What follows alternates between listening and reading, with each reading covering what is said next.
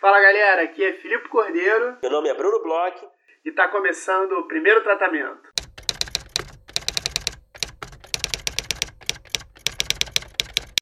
Fala Brunão, tudo bem? Fala Filipe Cordeiro, o maior roteirista do Brasil. Tudo bem? Tudo bem, Brunão. É só se for de tamanho, né? É físico. É... Brunão, chegamos no nosso último episódio de 2019. Ah. É... Co começam agora, assim, oficialmente os ritos de passagem do ano. Pelo menos os meus ritos de passagem do ano estão começando agora. É... E agora a gente dá uma, uma pequena pausa, né? Até 2020, Brunão. Estamos agora chegando, né? Episódio número 107, né? É, depois de chegar ali ao centésimo episódio esse ano, passado o centésimo episódio, a gente vai tirar é, nosso tradicional mês, né, basicamente, de férias de final de ano. É, a gente deve voltar ao que tudo indica no final de janeiro, mas a gente vai dando notícias nas nossas redes sociais. É, então fique atento ali informações que a gente vai é, trazer atualizadas é, sobre o retorno do podcast e também vamos aproveitar essa pausa ali para trabalhar em algumas novidades. Então se prepare aí, porque em 2020 é, o primeiro tratamento retornará com algumas novidades bem interessantes.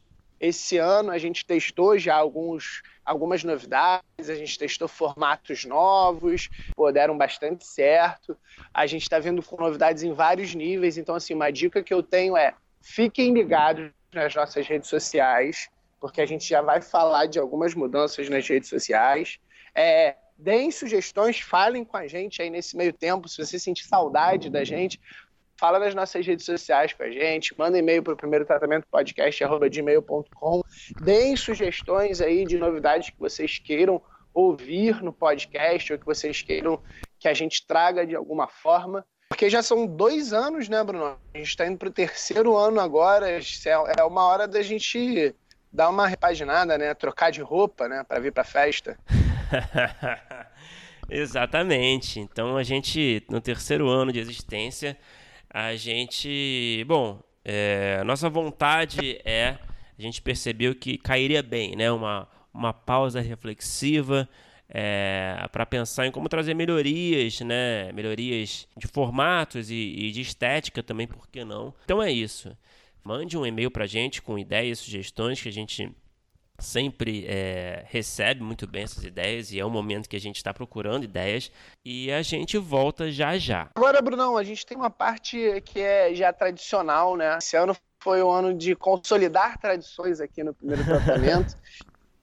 É, que agora a gente já pode falar de boca cheia, assim, tradição, que é do nosso melhores do ano, é, piores do ano, guilty pleasure do ano, surpresa. A gente tem aqui é, nosso é, review, nosso recap do que, que a gente viu que chamou nossa atenção para bem ou para mal no ano, né, Bruno? Sim, a gente não tem amigo oculto, mas a gente tem nossa listinha de final de ano, né? Nossa listinha tão querida por muita gente, ou não, não tenho certeza. Mas a gente gosta de fazer essa listinha, fazer uma retrospectiva do ano, no que, que a gente mais gostou de filme, de série, o que, que a gente se surpreendeu assistindo, quais foram as decepções, nossos guilty pleasures, né? Porque afinal de contas todo mundo tem seu guilty pleasure, né? Não adianta esconder. Então, enfim, esse é o momento da gente trocar essa listinha. E eu queria que você, Filipe Cordeiro, começasse dessa vez falando qual é a sua surpresa do ano de filme, de série, de audiovisual em geral. Bom, Bruno, minha, minha surpresa do ano é uma série. Aliás, esse ano para mim foi um ano mais de séries. Quando eu fui fazer aqui minha listinha, eu vi que é, eu tive um pouco de dificuldade nos filmes, mas em compensação tinha séries e séries para falar, para não falar. Minha surpresa do ano foi Watchmen. Pô, acabou agora. Surpresa? Sim, porque por que não surpresa? Um, eu mal sabia que ia ter uma série de Watchmen.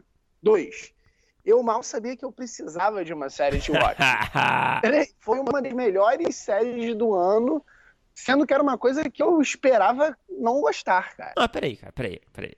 Antes de você completar seu raciocínio, deixa eu é, trazer aqui alguns elementos que me chamam a atenção. Primeiro, é uma série da HBO, certo? Então já parte do princípio que seria bom, geralmente. É, hum. Do Damon Lindelof, que é o cara que criou Leftovers, que eu sei que é uma série que você ama, né? Amor. Então já seria um outro indicativo de que seria bom, né? Então você entende a minha surpresa com a sua surpresa, não entende? Bruno, é, eu entendo mais ou menos, porque assim, é uma série do Lindelof, mas é uma série sobre super-heróis, né? Aquela coisa que já tá um pouco mas você desgastada. não tem problema com isso. Menos do que você, mas eu também já tô, já tô sentindo que já deu aquela saturada. É, é uma série é, é, da HBO, mas é uma série que estava meio que passando por baixo do meu radar. E tem um outro lado meio afetivo que eu achei uma, eu achei sem brincadeira uma das melhores séries do ano. Me surpreendeu em diversos momentos porque é, ela tem toda uma estrutura, uma forma de ser feita que foi me surpreendendo ao longo da, da, da temporada toda. Cada episódio era muito diferente um do outro e melhores tal. E eu senti que ia doer muito meu coração se o Watchmen não entrasse na minha lista aqui de alguma forma. E como ela não vai entrar como melhor série, eu já vou dando um spoiler é. aqui, eu me sentiria mal fazendo uma lista de fim de ano sem falar de Watchmen. Então você queria incluir de algum jeito, né? Foi nessa categoria que, que você conseguiu encaixar. Não, e me surpreendeu muito. Eu confesso que me surpreendeu muito. Eu não esperava que fosse ser tão boa série, muito boa série. É, não, pelo, eu, vi, eu vi apenas o primeiro episódio, né? Seguindo a sua sugestão, gostei. Não pirei exatamente, mas foi só um episódio. Mas eu entendo, pelo que eu leio, né, que. É, eu acho que, acho que ninguém esperava exatamente que fosse tão boa, né? Eu acho que é isso que você quer dizer, talvez, não? Pois é, pois é. é, é a série ela superou expectativas. Ela, para mim, ela é, é uma série surpreendente nesse sentido. Mas vamos lá, você que ficou tão crítico à minha série, Qual é a sua surpresa do ano de 2019? Felipe, eu acho que eu vou te surpreender com a minha surpresa, sabia? Eu vou falar é? aqui de uma minissérie da Netflix chamada oh. Olhos que Condenam. Você já assistiu? Ainda não assisti, mas também é uma série grandinha, hein, Bruno? Cara, também não é, é, uma série. Cara, é uma minissérie. É uma... Escura, né? É uma minissérie. É... Eu digo surpresa mais pelo fato de eu ter demorado tanto para ver. E assim, Netflix hoje em dia produz tanto conteúdo, né? Que, vamos ser sinceros, né? As chances de ser uma é. série medíocre é, são grandes, né? Então você vê ali na é, pop-up ali na, na sua frente ali as novidades. E você vê uma porrada de coisa que nada chama muita sua atenção, você fala, tá, tá, tá. E eu acho que Condenam era meio que essa minissérie que não chamou muito a minha atenção ali também na hora que eu vi de primeira vez, sabe? É, não que eu uhum. assisti a primeira vez, mas quando eu vi ali a propaganda e tal, o cartaz. Então eu considerei que era, sei lá, qualquer coisa, na verdade. É, eu não sei porque, eu acho, acho, que eu fui assistir depois que o, um dos atores ganhou o Emmy, se eu não me engano. O Globo de Ouro, o Emmy, eu acho, né? Acho que o Globo de Ouro é esse ano eu, ainda. É, eu acho que é porque o Globo de Ouro ainda vai acontecer. Isso. É, aí eu falei, putz, será que é bom mesmo? Aí eu fui assistir, cara. Nossa, como eu gostei, cara. Eu achei muito bom. Uma minissérie, um dramão, né? Pra quem não sabe, é. É, pois é, sobre... é bem pesado, né? Pesadíssimo, nossa, sobre um grupo de meninos negros que, que foi acusado de, de, de, de espancar e estuprar uma moça em Nova York, uma história é, verídica. É, baseado é, em fatos reais. E, enfim, aí mostra essas crianças que não cometeram crime, né? Que foi indicado desde o começo ali que elas não cometeram crime, mas elas foram influenciadas a admitirem a culpa, né? Sem os pais por perto, para a polícia resolver logo, e elas foram presas, enfim. Então você vê essa jornada toda que é um puta dramão, né? Dá para sentir pelo que eu falei. Porém, é, eu acho que, nossa, é muito bem feito, muito bem filmado, muito bem escrito, atores ótimos, fala muito sobre os nossos tempos, então, assim, hum, eu acho que é uma dica talvez atípica dentro do meu conjunto de, de séries que eu assisto, de filmes. É, mas eu recomendo demais e, enfim, eu acho que está explicada a minha surpresa. É, eu senti que é mais uma surpresa por conta do seu gosto do que uma surpresa realmente. Eu vou fazer uma polêmica aqui, uma declaração polêmica, posso? Pode, claro. É, sem querer colocar né, uma série contra outra, uma minissérie contra outra, mas né, a gente curte aqui, né? defender, às vezes, umas, é, umas, umas séries que a gente gosta mais. É, eu ouvi tanta gente falando de Chernobyl e eu não vi tanta gente falando dessa série. São, logicamente são minisséries completamente diferentes, mas são duas minisséries que estão concorrendo aí na mesma época nas premiações. E eu digo assim, na minha opinião, eu acho que eu gostei tanto de Chernobyl também, claro, mas eu acho que o Horas que Condenam conversou muito mais comigo, assim, me impressionou muito mais. Então, enfim, eu recomendo aí para quem é, está afim, está procurando uma minissérie com poucos episódios, mas impactante ao mesmo tempo. Olha, Brunão polêmico mesmo, hein? Ah. ah. Vamos lá. Filipe Cordeiro, diga para mim, qual é a sua decepção do ano? Brunão, é, é, minha, minha grande decepção do ano, assim, eu vou, eu vou fazer um disclaimer aqui, que Game of Thrones acabou esse ano, Game of Thrones foi decepcionante, mas eu já esperava essa decepção. Então não dá para considerar uma, uma decepção gigante, uhum. assim, porque é, era uma decepção apontada, né? Era uma decepção que eu já sabia que eu ia passar, mas eu passei de qualquer forma. Mas a minha grande decepção esse ano é de um filme que é um filme bom até, mas eu esperava tanto dele e, e fiquei hum. decepcionado, que é Era Uma Vez em Hollywood. Você já viu Era Uma Vez em Hollywood? Aí, claro. É, é, é, um filme que não dá, pra, não dá pra dizer que é uma decepção porque o filme é uma bosta. Não é uma bosta. Mas assim, para mim, é o pior filme do Tarantino. Tem muita gente, por exemplo, todos? que não gosta dos Oito Odiados. É, para mim, de todos. Tem muita gente que, normalmente, as pessoas, quando falam assim, de um pior filme do Tarantino, tem aquelas pessoas que não curtem muito que o Bill, mas eu discordo com força. Mas a maioria das pessoas fala de Oito Odiados. Eu amo Oito Odiados. E era uma vez em Hollywood, eu achei bem mais ou menos assim. Eu acho que ele tem umas coisas interessantes, mas eu acho que assim é, é uma história que falta uma, uma questão de unidade ali. Ele tem o Tarantino ele tem uma coisa que assim é incrível que ele sabe criar algumas tensões, ele sabe fazer algumas cenas assim que são de babá, de cair o queixo, mas eu acho que assim o diferencial do filme que ele fez não foi uma grande novidade, ele já tinha feito isso em Bastardos Inglórios. Uhum. O, o, meio da história tem uma pequena barriguinha que não é tão legal assim, porque às vezes os filmes do Tarantino têm um pouco isso dele ficarem rodando um pouco fora do, daquela coisa do objetivo principal mas de uma forma assim que você fica, caramba, é cada coisa melhor do que a outra, e eu quero aqui ouvir esses diálogos inteligentes, isso e aquilo.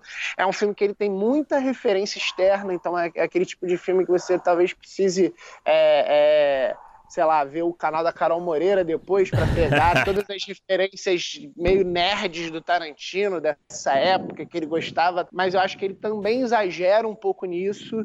Então, assim, é, é um filme que ele, os, os, os atos dele, principalmente o último ato dele, é muito desconectado com o resto do filme, então ele tem uma estética de violência só no final, assim, tarantinesca, mas no início não, não trabalha muito com isso, então fica uma coisa esquisita. Eu acho que ele, ele é um filme que parece meio desconjuntado, sabe? Apesar de ser um bom filme, né? Terem atuações, assim, eu acho que a atuação do, do DiCaprio, principalmente, todo mundo falou muito do, do Brad Pitt, mas eu acho que a do DiCaprio é fenomenal. O Tarantino é foda com atores, tem diálogos bons, mas também eu esperava até mais dos diálogos, mas assim, é, eu sou mega fã do Tarantino e me decepcionei com esse filme.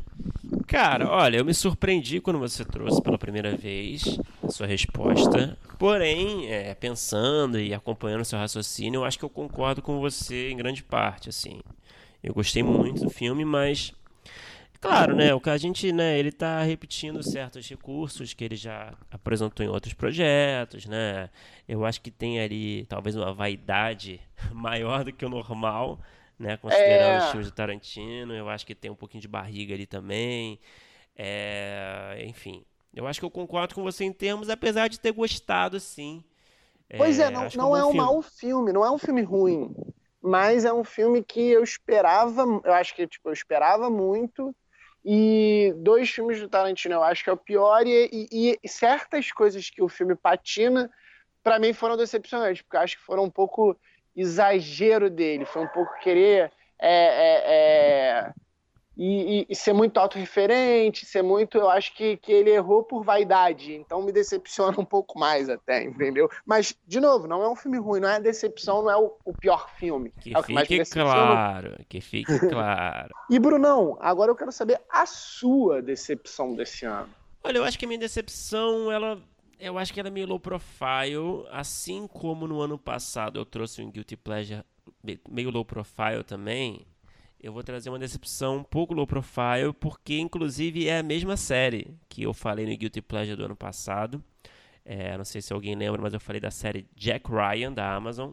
Uhum. Uma série que eu considero assim, pelo menos a primeira temporada, uma puta diversão sem cérebro nenhum, basicamente. Você vai assistir lá e vai adorar uma série de ação cheia de testosterona, é divertida pra caramba, passa rápido, passa em um segundo cada episódio, tipo um 24 horas moderno, né, digamos assim.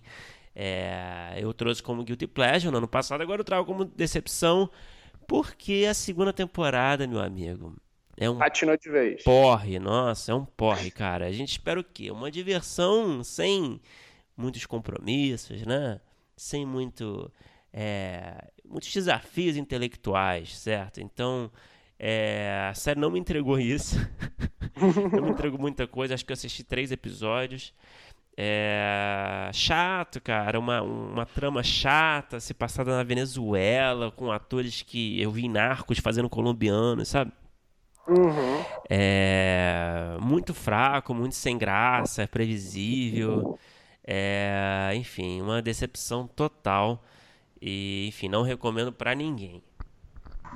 Nossa, Brunão, justo seu guilty pleasure, aquela coisa que você adorava tanto, você cair tanto assim, é... me deixa até triste. Você precisa substituir esse seu guilty pleasure, né? Você não sabe como eu fiquei feliz quando eu vi o anúncio da segunda temporada. Falei, caralho, é agora, é isso que eu tô precisando, escapar dos problemas. Mas olha, não escapei e vou te dizer, encontrei novos problemas. Nossa, e por falar em guilty pleasure, Brunão, eu essa categoria, ela para mim sempre é, é um pouco problemática, porque meu guilty pleasure é quase que um shame. Então, assim, eu. Não, mas é quando, isso, né? É um guilty Quando pleasure. vai chegando nela, eu já fico meio assim, porque eu gosto de umas coisas bem mais ou menos e acabo assistindo até o final. É, e aí, por exemplo, com certeza meu guilty pleasure é, é, é muito pior do que a minha decepção, para te dar um exemplo. Eita. Mas é uma coisa que eu vi, vi muito, vi até o final, espero que tenha sido a última temporada. Meu Guilty Pleasure chama-se 13 Reasons Why, Bruno. Peraí, você já não. Você, não trouxe isso em outro ano, não? Não, eu trouxe ano passado. É... Meu Guilty Pleasure foi aquela série Maze Runner, que é uma série de filmes. Ah, sim, verdade. E, não, porque eu, eu, eu acho. 13 Reasons. É porque eu fico, eu fico ali na adolescência, né? Meu Guilty Pleasure é uma coisa ali para um público adolescente. Não, mas cara. essa série agora. É, é, essa série, é, eu acho que você mencionou para mim fora do ar, talvez, que você assistiu. Por isso que eu não tô pois tão surpreso assim. Pois é, eu acho que num, num, papo de bar eu mencionei que eu estava Você assistindo. Você soltou sem querer, né? Que provavelmente estaria nessa lista. Aqui. Depois da quinta cerveja você soltou, opa, escorregou. Pois... pois é, então eles tiveram uma terceira temporada, ninguém sabe porquê, ninguém deve ter visto além de mim. E eu vi o primeiro episódio meio de teimoso, e aí, cara, era um Whodunit, que é uma coisa que eu gosto, naquele mundo adolescente, que eu um também... Whodunit no high school é, é um prato cheio para Felipe Cordeiro, né? E aí, porra, eu embarquei, vi todos os episódios, assim, eram três episódios, né, de uma hora, eu devo ter visto em um final de semana. É... Achei bom e achei ruim ao mesmo tempo, assim, tem coisas que são é, risíveis, mas ela é legal, cara. É uma série legal. Ela tem. É, é, ela cresceu muito por conta de uma questão temática, ela veio muito forte por conta da primeira temporada, essa questão é, de adolescente, suicídio. É, ela abandonou um pouco isso, então ela, ela ficou até um pouco melhor, na minha opinião, do que, por exemplo, a, a, segunda temporada é, é uma coisa assim de. Eu não devia ter visto a terceira por conta da segunda, mas a terceira temporada é bem melhor. Eu gostei, cara, eu me diverti, eu Fiquei lá querendo saber quem era até o final. Não foi tão fácil descobrir como às vezes são esse tipo de produção. É, os atores fazem bons trabalhos, apesar de é, terem alguns personagens que eles não, é, não são culpa dos autores, mas são incoerentes. Mas tem elementos que me agradam, foi uma série que me segurou eu assisti é Guilty Pleasure, não posso fazer nada. Haja coragem, hein? Haja Bom, coragem de dar uma resposta dessa. Sei pro mundo, podem, podem zoar, mas é. tá aí. É isso. esse, que eu, esse que sou eu. Bom, não, é legítimo. Eu acho que você entendeu perfeitamente o objetivo da, do Guilty Pleasure, né? De, dessa categoria na nossa premiaçãozinha aqui. Bruno, agora eu quero ouvir o seu para me deixar um pouco menos envergonhado. Eu te digo, o meu Guilty Pleasure, você sabe que eu tenho uma tara por realities, né? sei, sei bem. É, porém, eu não acho que é novidade para você, talvez, porque eu acho que eu talvez tenha comentado fora do ar a minha paixão por esse programa. É, mas é um programa que eu gosto muito, cara, e que é o Queer Eye. Hum, você falou, acho que você falou até aqui no podcast. É, do, talvez eu tenha é. falado. É, o Queer Eye é um programa né, da Netflix, né, que na verdade é uma, uma já é uma versão já é, de um programa antigo da Bravo. É, todo mundo conhece, não preciso explicar. Mas, é, por que, que eu, eu selecionei é, aqui na, na, nossa listinha? Por que, que eu gosto tanto? Eu te digo, Filipe. É, cara, eu acho. Você sabe que eu tenho um pavor ao cafona, né? Eu não gosto do cafona.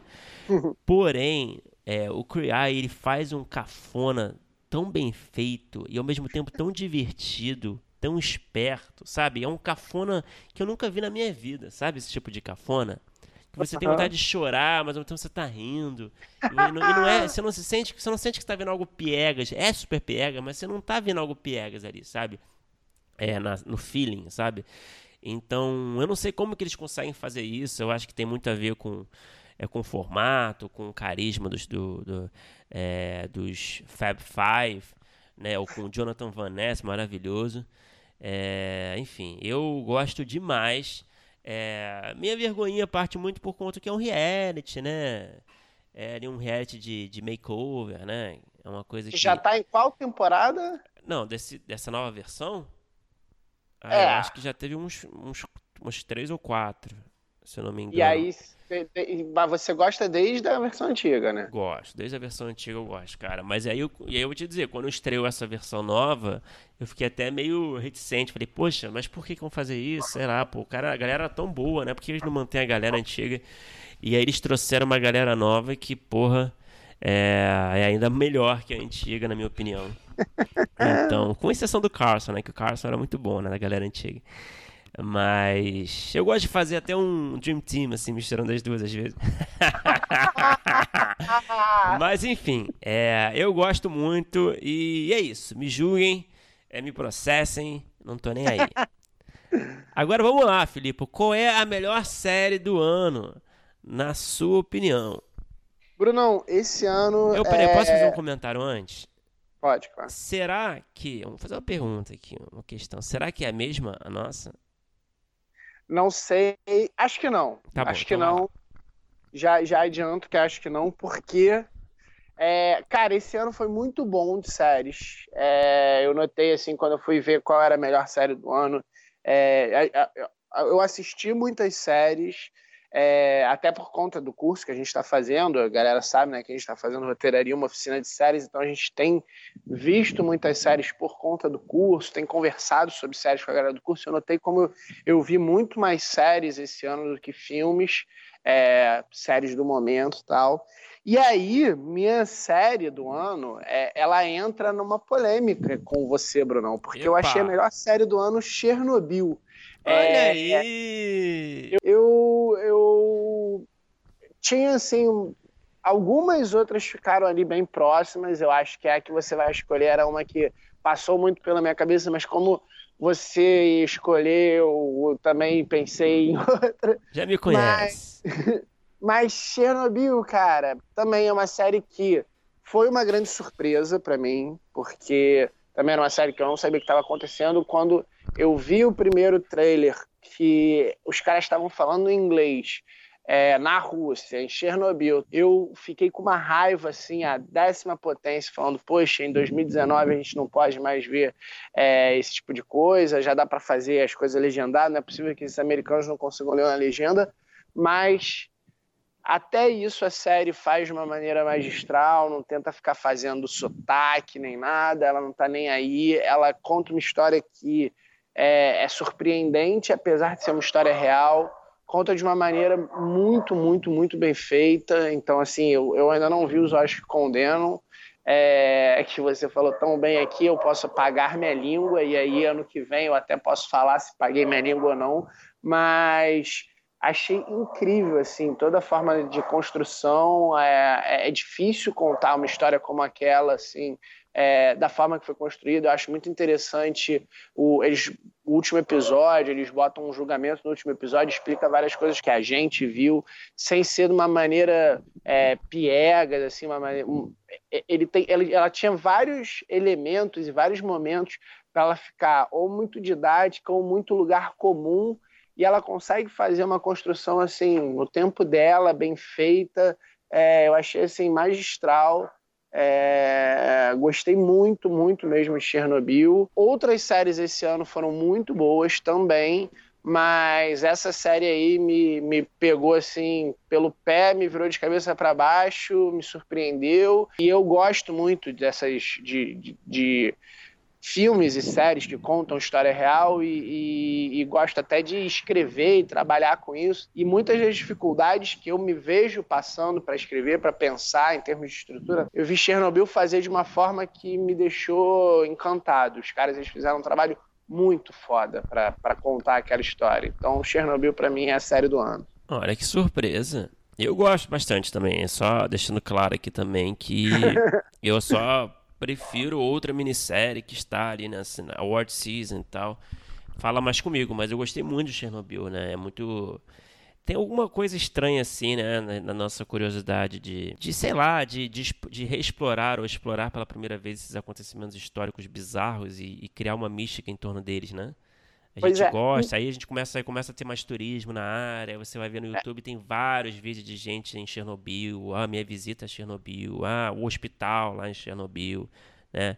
Então tem uma coisa meio macabra aí na nossa curiosidade, eu acho que essa série despertou esse lado, e é uma puta realização, né? Os caras fazerem, arrumarem uma, locações que, que sejam verossímeis ali, né? Que correspondam à União Soviética ali, aquela área, enfim é, realmente é um puta projeto. É, e você falando isso, tem mais uma observação que eu queria fazer, que assim, é, a gente gosta desse tipo de coisa, sim, mas o que, incrível que, que eu me peguei quando eu tava vendo a série é como Chernobyl é uma coisa tão conhecida e, pelo menos para mim, e depois eu, eu dei uma olhada e vi que também era para muitas outras pessoas, ao mesmo tempo era tão desconhecida o que que tinha todo mundo sabia do acidente, todo mundo sabia de mortes, mas até, por exemplo, o número de mortes era uma coisa que até hoje, inclusive, eles mostram que é discutida. Todo mundo sabia ali que aquela parte estava é, você não pode passar, mas Chernobyl ela está muito no, no inconsciente coletivo e como uma coisa assim meio é, mais quase fantasmagórica, quase de terror. Então assim tem muito filme de terror em Chernobyl, tem muita história hum, é bizarra em Chernobyl, mas nunca tinha sido feita. A história nua e crua, né? Uma história nua e crua e tão real, e aconteceram coisas assim incríveis é, é, em termos de superação humana, assim, é, heróicas até. De, de certas pessoas para fazer algumas coisas para aquilo funcionar. Poderia ter sido uma coisa muito pior, é, como tinha essa questão governamental, era uma, uma coisa que a Rússia escondia durante muito tempo. Então, apesar de ser uma coisa muito conhecida, com toda essa questão fetichista aí que você trouxe, pouco se sabia da história real, do que os caras precisavam fazer, como é que eles fecharam aquela porra daquele buraco. Tudo isso me deixou, caraca, aconteceu tudo isso, além daquela explosão que eu já sabia que tinha, sabe? Isso também me chamou muita atenção. Não, isso é verdade, totalmente, concordo plenamente contigo. Né? Eles, e eles fizeram um puta trabalho, né? É, fazendo um estudo que realmente contasse né, em detalhes a história, o básico, talvez um pouco mais, além do, indo além do básico também. É. é. Acho que acertaram em cheio. Isso. E agora, Brunão, você, qual é a melhor série? Eu tenho aqui uma suspeita mas quero ouvir da sua boca. Filipe, Qual é a melhor série do ano para você? Eu sou um livro aberto, Felipe. Você sabe disso. E você sabe, eu tenho certeza já, você já acertou. É Succession. Eu não vou fazer mistério aqui, porque todo mundo já esperava isso de mim. Portanto, que eu falo dessa série. Eu sou obcecado com esses bilionários babacas, eu não sei porquê. É, eu adoro Succession. É, não sei se a gente precisa falar muito mais. A gente já falou bastante aqui nesse podcast. Inclusive, Ah, temos um gente tem um episódio episódio especialíssimo sobre o Succession. especialíssimo com a Renata Corrêa e o Theo Popovic sobre o Succession, que eu recomendo fortemente para quem viu, para quem não viu e quer saber mais a respeito. É uma série que eu acho primorosa em termos de roteiro, é, de direção, de, de, de fotografia. É, eu acho que o tom é, é uma escolha perfeita. Como eu sempre falo aqui, eu acho que podia dar errado. É, tem muitas possibilidades de se contar essa história. Eles escolheram um caminho mais difícil e o mais acertado é, em termos de tom. Enfim, é, é isso. Eu defendo Succession aqui. Pra mim é a melhor série do ano. Todo episódio é um grande evento maravilhoso da segunda temporada. É, espero que ganhe todos os prêmios agora. E, enfim, é, também não vou me estender muito falando de Succession porque já tá falado. Agora, Filipe, seu filme do ano, por que não? Brunão, é, eu também tive que pegar o regulamento e colocar embaixo do braço. porque eu tenho que fazer aqui um disclaimer que a nossa regra para a nossa lista é que não necessariamente o filme tenha saído no ano. Ele pode ter Hum, saído no final do ano passado e a gente ter visto esse ano. Você lembra dessa regra, Brunão? aí tá nas letras miúdas, né? É, eu, eu, eu tive que utilizar essa regra. Eu confesso assim, tem duas coisas. Esse ano eu vi menos filmes, mas eu vi me- menos filmes porque eu realmente é, vi mais séries, foi menos do que eu tô acostumado aí.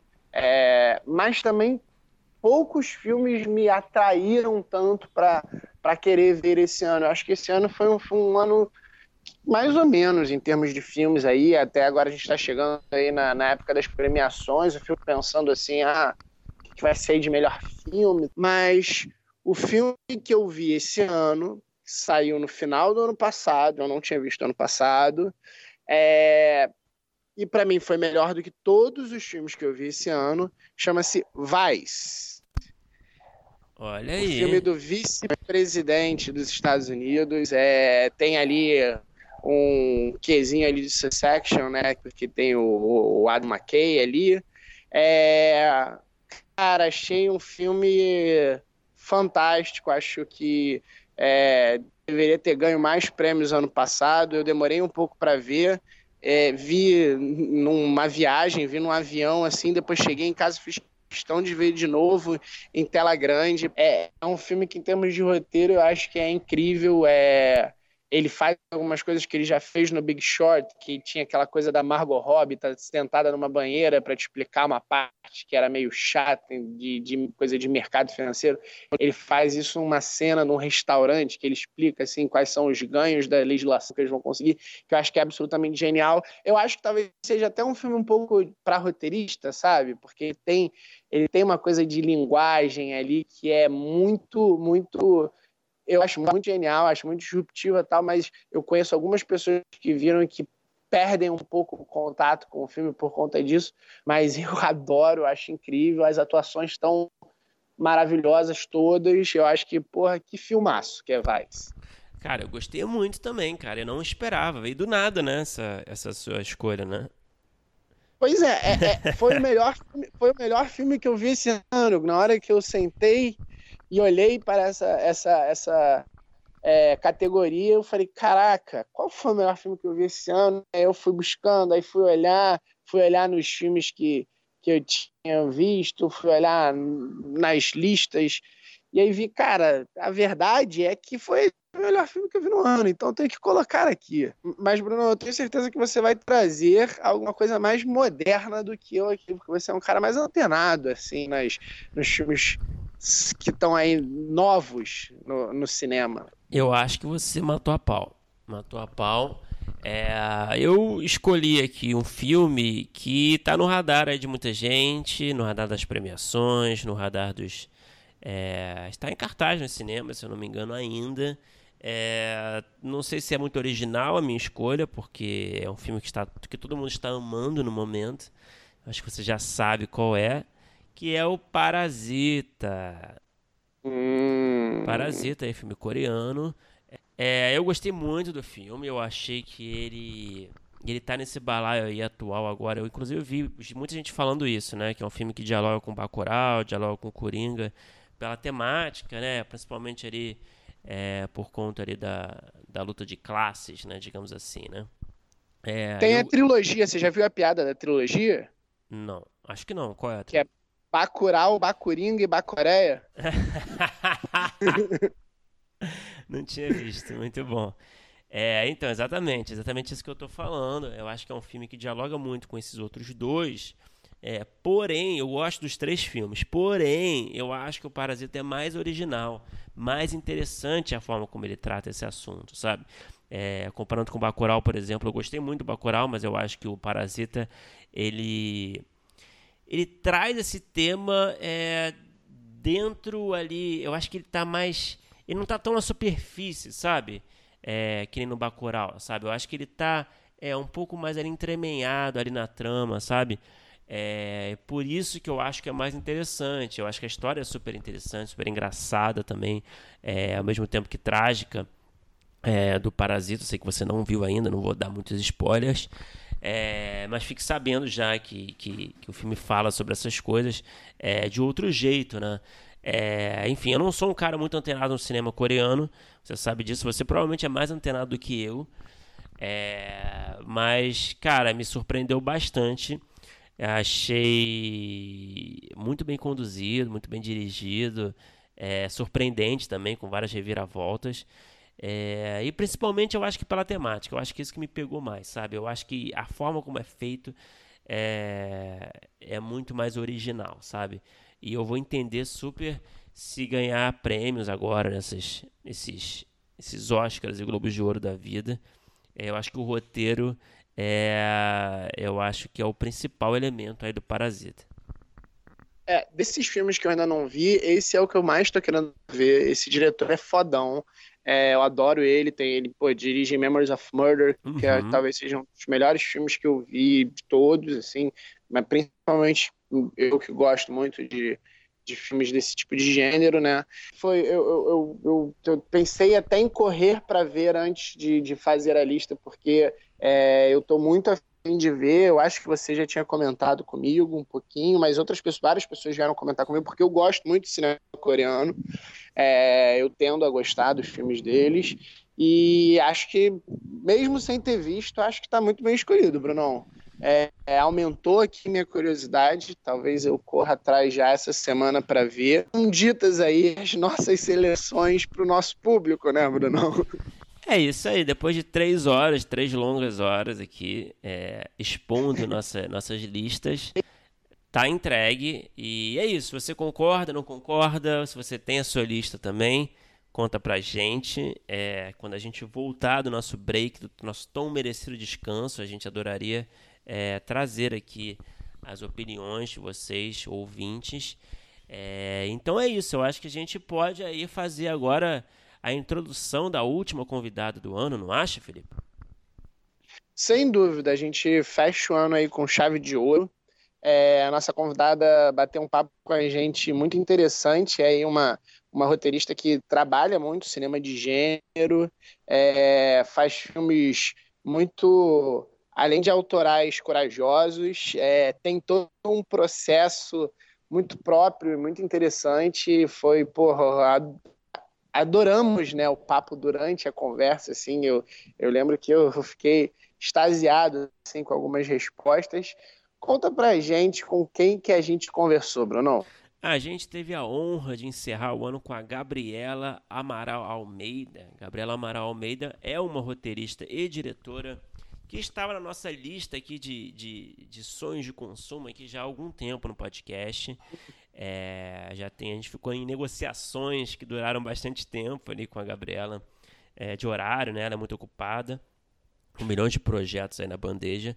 Então, enfim, a gente fica feliz de ter finalmente conseguido. Só para citar alguns trabalhos da Gabriela, é, O Animal Cordial é uma longa-metragem muito legal que ela, que ela escreveu e dirigiu, inclusive uma aula de filme para quem quer fazer filme barato, né? De poucas locações, é, com um número limitado de atores. Eu acho que é uma aula de, de é uma, uma inspiração, uma referência para quem está procurando fazer esse tipo de filme.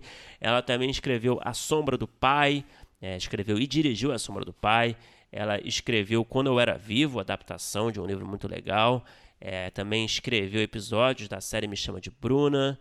É, e também diversos curtas aí, né? Então a Gabriela, ela certamente é, merece ali estar nesse lugar aí de, de última entrevistada do ano. Sem dúvida, foi um papo para fechar mesmo com chave de ouro. Foi uma conversa que, que durante, assim, deu para ver que a gente curtiu muito. Ela tem trabalhos muito interessantes, muito diferentes até do que a gente está acostumado a ver assim, no nosso mercado. É, ela trabalha com horror, ela contou um pouco como ela encontra esses lugares assim de horror é, para escrever e dirigir e como que ela vê né, toda essa, essa simbiose entre os processos dela para poder chegar nos lugares onde ela chega. E além de filmes ótimos, ela deu uma excelente entrevistada. Vamos escutar esse papo aí porque foi muito bom.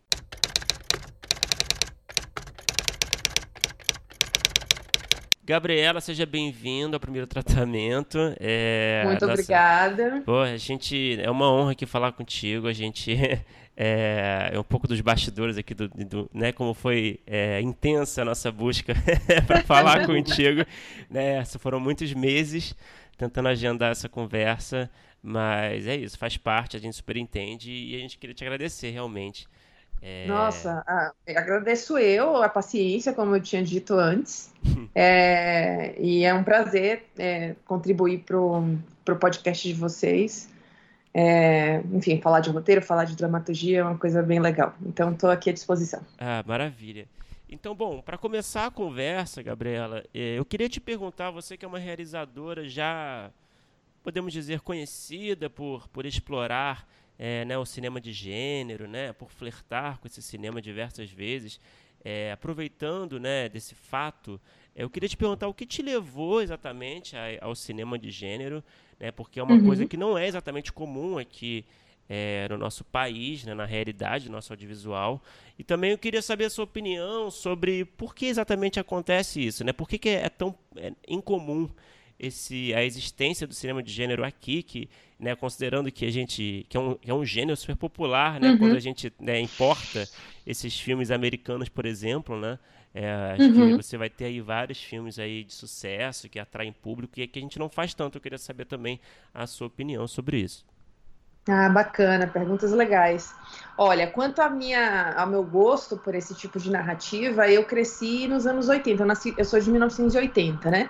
Então, nessa época, tinha muito filme americano de gêneros diversos, sobretudo suspense, terror, é, na TV aberta, porque a gente não tinha uma produção muito grande de conteúdo audiovisual próprio, né? É, então, eu, eu, eu praticamente é, me formei assistindo a esses filmes, e também lá no fim da década de 80 e começo da década de 90 vieram as locadoras, então eu, eu fui uma, uma, eu sou uma, uma cinéfila formada nesse, nessa cultura de filmes de TV aberta é, e eles compravam muitos filmes, né? Havia uhum. muitas sessões. É, eu me lembro, é, as principais emissoras eram três, né, de, de TV aberta do país, passavam uns cinco filmes cada por dia, né? E quais muita eram, coisa... assim, os clássicos? Ah, muita coisa de... Ah, me lembro de Gremlins, me lembro de ter visto Tubarão, é, os Indiana Jones, uhum. filmes populares, assim. Me lembro na Bandeirantes é, dos Diallo, né, italianos também. Então, eu me lembro, é, é, é era como se fosse a gente tinha a Globo, não sei se eu posso falar aqui o nome né, das emissoras. pode, mas tinha, tinha, a Globo que passava os filmes classe A, e aí tinha SBT que passava os filmes B, assim, tipo, a Globo passava Querida Encolher as Crianças, o SBT passava a Incrível Mulher que Encolheu, eram filmes correspondentes e B, né? aí a Globo passava Gremlins, o SBT passava Criaturas. É, e eu me lembro muito de consumir bastante esse, esse, é, esse tipo de filme. E quando as locadoras chegaram, elas chegaram também com um arquivo de um arquivo, né, com um estoque de filmes norte-americanos, porque a distribuição do cinema norte-americano sempre foi massiva e sempre foi é, sempre foi esse, né, o, o, objetivo desse cinema, que é essa essa expansão do território e da cultura norte-americana através do cinema. Então, 90% dos acervos das das locadoras era de filme norte-americano de gênero também. É, então, eu acho que, além de ser afeita esse tipo de, é, de história, do que ela provoca, do medo que ela provoca, da tensão que ela provoca, eu me formei é, como ser humano, ou seja, aprendi a ler, aprendi a... Esse tipo de narrativa está muito ligado ao que eu entendo por aprender a contar uma história.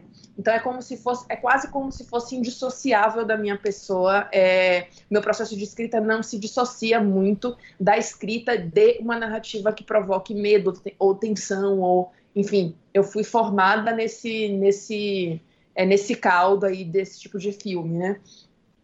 E você me pergunta por quê, né? Que é, uhum. é, ah, tem várias hipóteses. Eu acho que o cinema que a gente faz de horror aqui no Brasil é diferente do cinema de horror norte-americano de massa, né? Eu acho que está mais ligado ao cinema é, de horror é, alternativo norte-americano do que ao, ao, cinema de franquia, né? De horror ao Annabelle, ao, enfim, ao The Conjuring, que são grandes blockbusters, né? Com grande é, é, é alcance. Eu acho que a gente está mais ligado no It Follows da vida, né? no, enfim, em filmes menorzinhos e que tem como objetivo, eu acho, não consciente da parte dos, dos artistas, e aí que vem o Zeitgeist, né? Vem a coisa de a gente estar tá passando por uma crise humana, humanitária muito profunda, não só no Brasil, mas eu acho que em todos os lugares do mundo. Esse movimento de filmes de medo, é, ele não é restrito aqui ao Brasil, mas ele está em todos os lugares. Então, o cinema de horror, ele acaba, para mim, é, não é uma novidade, porque eu acompanho o gênero é, em diversas. Me interessa o gênero e sua expressividade em diversas épocas, mas eu acho que a época que a gente está vivendo é uma época de crise e o horror serve muito como alegoria disso, né? Então eu acho que não é à toa a gente estar tá contando histórias que traduzam de alguma forma, de uma forma lúdica, a tensão que a gente está passando, né? A agonia que a gente está uhum. vivendo, uhum. a incerteza que a gente está vivendo, né? Que o horror sempre floresce quando uma coisa velha ainda não morreu totalmente, a coisa nova não se estabeleceu. Em momentos de crise, né, é que vem essas narrativas, porque a gente está traduzindo a angústia que está no ar em forma de narrativa. Então eu vou, eu aposto um pouco nisso, né? Então, para os próximos anos aí, os anos mais, mais recentes para frente, você acha que a gente vai ter um pouco mais de filmes do gênero? Eu acho que sim, não só do gênero terror, porque quando a gente fala filmes de gênero, parece que a gente está. Acho que todo filme é, de alguma forma, devedor da tradição genérica de contar histórias. O que uhum. eu quero dizer, a gente está sempre querendo provocar. A gente tem, a partir do momento que a gente tem um protagonista nesses termos, tá? É, é uma história é, dramatizada é, é uma história que é, é, as histórias elas são a, é, é, a, história moderna e a história contemporânea ainda estão feitas ainda são contadas a partir dos mesmos é, dos mesmos dispositivos né do que a a, a, a, tragédia shakespeariana por exemplo então a gente a gente se se filia às histórias a partir também de como esse protagonista se move e a partir é, dos efeitos que essa história quer provocar, né? Então eu, é, assim, eu, eu é, antevejo que as histórias é, brasileiras, especificamente dos, das próximas, dos próximos anos, são histórias de uma frontalidade muito maior com esses medos, é, são histórias que vão trabalhar com esses medos em gêneros diversos, seja no drama, é, seja no melodrama, é, porque cada um desses gêneros só tem esse nome por conta da. Só tem os nomes correspondentes por conta das estratégias que eles bolam, né? Não é nada do outro mundo é, você falar. É, o que me interessa muito na questão de, da escrita é você entender quais são as questões que você está né, é, é, é, manejando, quais são as, as angústias dos personagens que você está é, manejando, e aí você convoca esse, esse horizonte de expectativa do gênero para é é, é, é, estabelecer um diálogo mesmo com o leitor, né, com o apreciador. É, ele já reconhece algumas marcas, tenta se adiantar a narrativa, e a narrativa vai mais é, é, o surpreende. Então é desse jogo que vem o cinema de gênero, né? Seja ele horror, terror, suspense, drama, comédia, é dessa é dessa consciência por parte do escritor e do realizador de que você está dialogando com um espectador possível, né? Que está se adiantando, está é, tentando ser mais esperto do que o texto, né? Tá, uhum. tá, tá brincando com o texto. Então, o gênero me, me interessa muito nesse lugar, né? O gênero em geral, né? A organização do texto em gêneros é, é, narrativos, né? E, Gabriela, você falou é, da, na primeira resposta que você, é, por conta de todas é, é, essas referências, por conta até do, do, que eu entendo de um gosto pessoal, você pensa muito as histórias já, é, talvez assim, enviesada para levar para um pouco mais de terror, suspense. Uhum. É, a, a, gente, eu fiz até, a gente faz uma pesquisa, a gente eu vi que você chegou a estudar é, é, literatura né, de horror, uhum. enfim. Como é que funciona esse seu processo de, de ideia? Porque eu imagino que deve ser uma coisa é, é, quase engraçada Apesar é de ser uma coisa que, é com, com, que trabalha com horror, então assim, que você veja algumas coisas, veja é, algumas situações cotidianas e leve para um caminho assim completamente. É, é muito é, doido. É muito doido isso, porque é, não tem um caminho, é, assim, não tem uma, uma, uma, uma cronologia de coisas que são feitas. Às vezes as coisas vêm todas de vez. No sentido de, às vezes você tá com uma sensação, às vezes seu inconsciente está processando coisas é, que você não dá conta no, no, racional e você precisa escrever um negócio que é misterioso para você também, né? Porque tá no inconsciente, ainda não é no, no, racional, não é tipo, eu vou ao mundo, absorvo esta cena e a transcrevo. Não vou ao mundo, me deixo atravessar por essa situação isso vai decantar no meu inconsciente, isso vai provocar alguma coisa no meu inconsciente, e aí sim eu vou devolver essa resposta, mas é, é, é, é, um caminho tão alquímico no sentido de mudar a fonte do que, né, de, de origem de uma ideia, de que eu não sei te precisar a ordem das coisas, mas eu faço uma sorte de coisas. Eu desenho muito, eu pinto, é, eu, a, depender do projeto, às vezes eu tenho uma, uma linha narrativa que vem antes, às vezes são situações, às vezes são imagens. O importante é saber fazer essa conexão entre inconsciente e trabalho de estrutura, né? Porque o inconsciente, ele, quando você começa a jogar no papel, ele não tem forma, né? Ele pode é, a, e, e, a, e a narrativa é a arte da forma. Você precisa dar forma àquilo porque eu quero te atingir não ficar restrita à minha sensação com a minha própria cabeça, né? Senão não seria uma escritora. Então, essa, esse diálogo entre inconsciente e consciente é o que, para mim, é, consiste a base do, do trabalho do escritor, né? Que uma, é, você não pode se... É, é, é, você não pode é, frear os seus impulsos no momento errado, eu acredito. Então, tem, tem momentos que você precisa realmente colocar essas coisas para fora o que não significa que no momento posterior você não vá organizar, você não vá tramar, né, no sentido de articular esses efeitos, o que é que vem antes, o que é que vem depois. Mas eu falo para vocês, é, não é uma coisa é, organizada nesse sentido, não. Você, tá, eu mesmo, por exemplo, no primeiro tratamento de, quando eu chego no primeiro tratamento de texto, é muito comum eu reler esse tratamento, é, é, e, e, entender onde é que meu inconsciente, é, como é que eu estou usando, a, sei lá, ferramentas narrativas para não aprofundar uma questão que, da, da, qual eu tenho medo, sabe? Então, de repente, eu estou gerando muitos, muitos subtramas, muito, né? E aí tem ali uma ceninha que saiu desse primeiro tratamento, que é a chave, o coração da história, e que eu estou evitando porque a gente a gente não a gente faz de tudo para evitar sofrimento, né? Para evitar se hum. confrontar. É, isso é a jornada do herói, né? Hum. Então acho que no processo de escrita é a mesma coisa. É, eu acho que os primeiros tratamentos eles sempre trazem essa como é que eu, essa coisa crua do seu inconsciente. E aí quando você vai reler e vai confrontar aquilo, é, ali é um momento decisivo de ou vai ou racha, sabe? Ou eu, ou eu encaro essa história é, o que está aqui nessa cena, ou seja, foi importante escrever 100 páginas para chegar a uma cena, às vezes, É, ou então essa história não vai sair da superfície. Não sei se fica claro para vocês, mas para mim funciona muito assim, sabe? É, eu queria. Acho que a gente podia aproveitar e tentar é, aprofundar um pouco mais justamente essa parte do seu processo, né? É, uhum. É, me parece, pelo que você falou, que é um processo muito pouco convencional, talvez, né?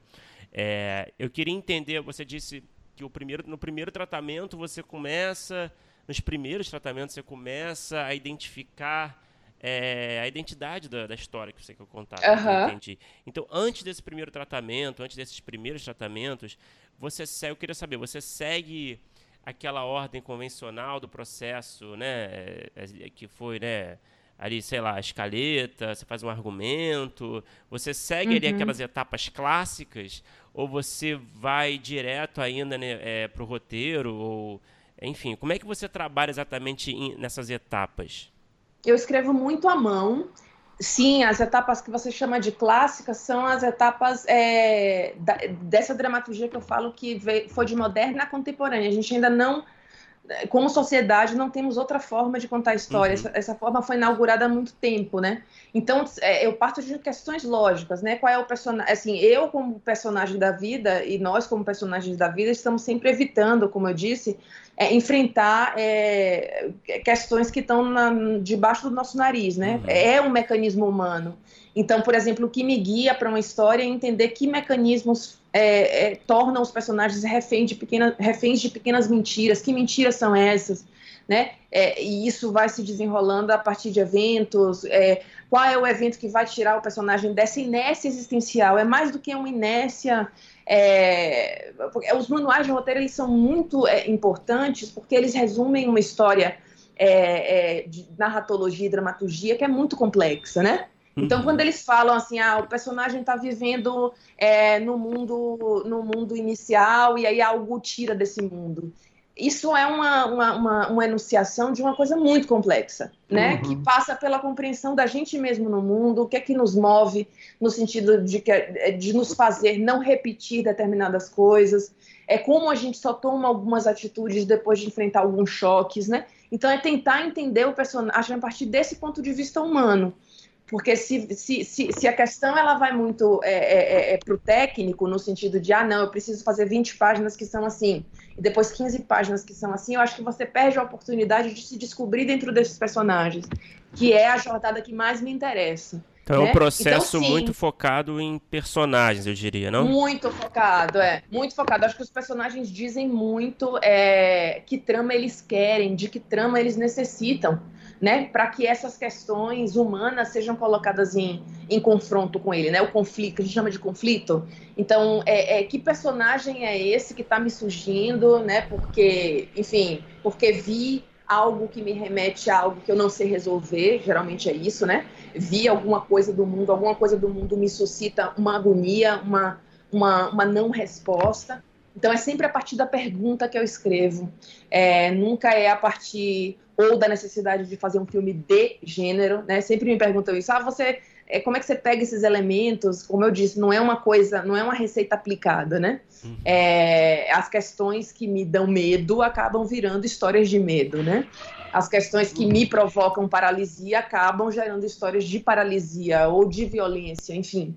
Então, é, é eu acho que na minha concepção, é usar muito a escrita, é, é, é, é, conseguir aproximar a sua existência como, como artista do processo de escrita de um texto, porque o texto, ele, a narrativa, ela, ela nasceu por isso, né? O, o, a necessidade de registro de histórias, de contação de história, de histórias, ela vem da necessidade humana, não é, não é o inverso, não é a narrativa existe dissociada do humano, a narrativa existe por causa do humano.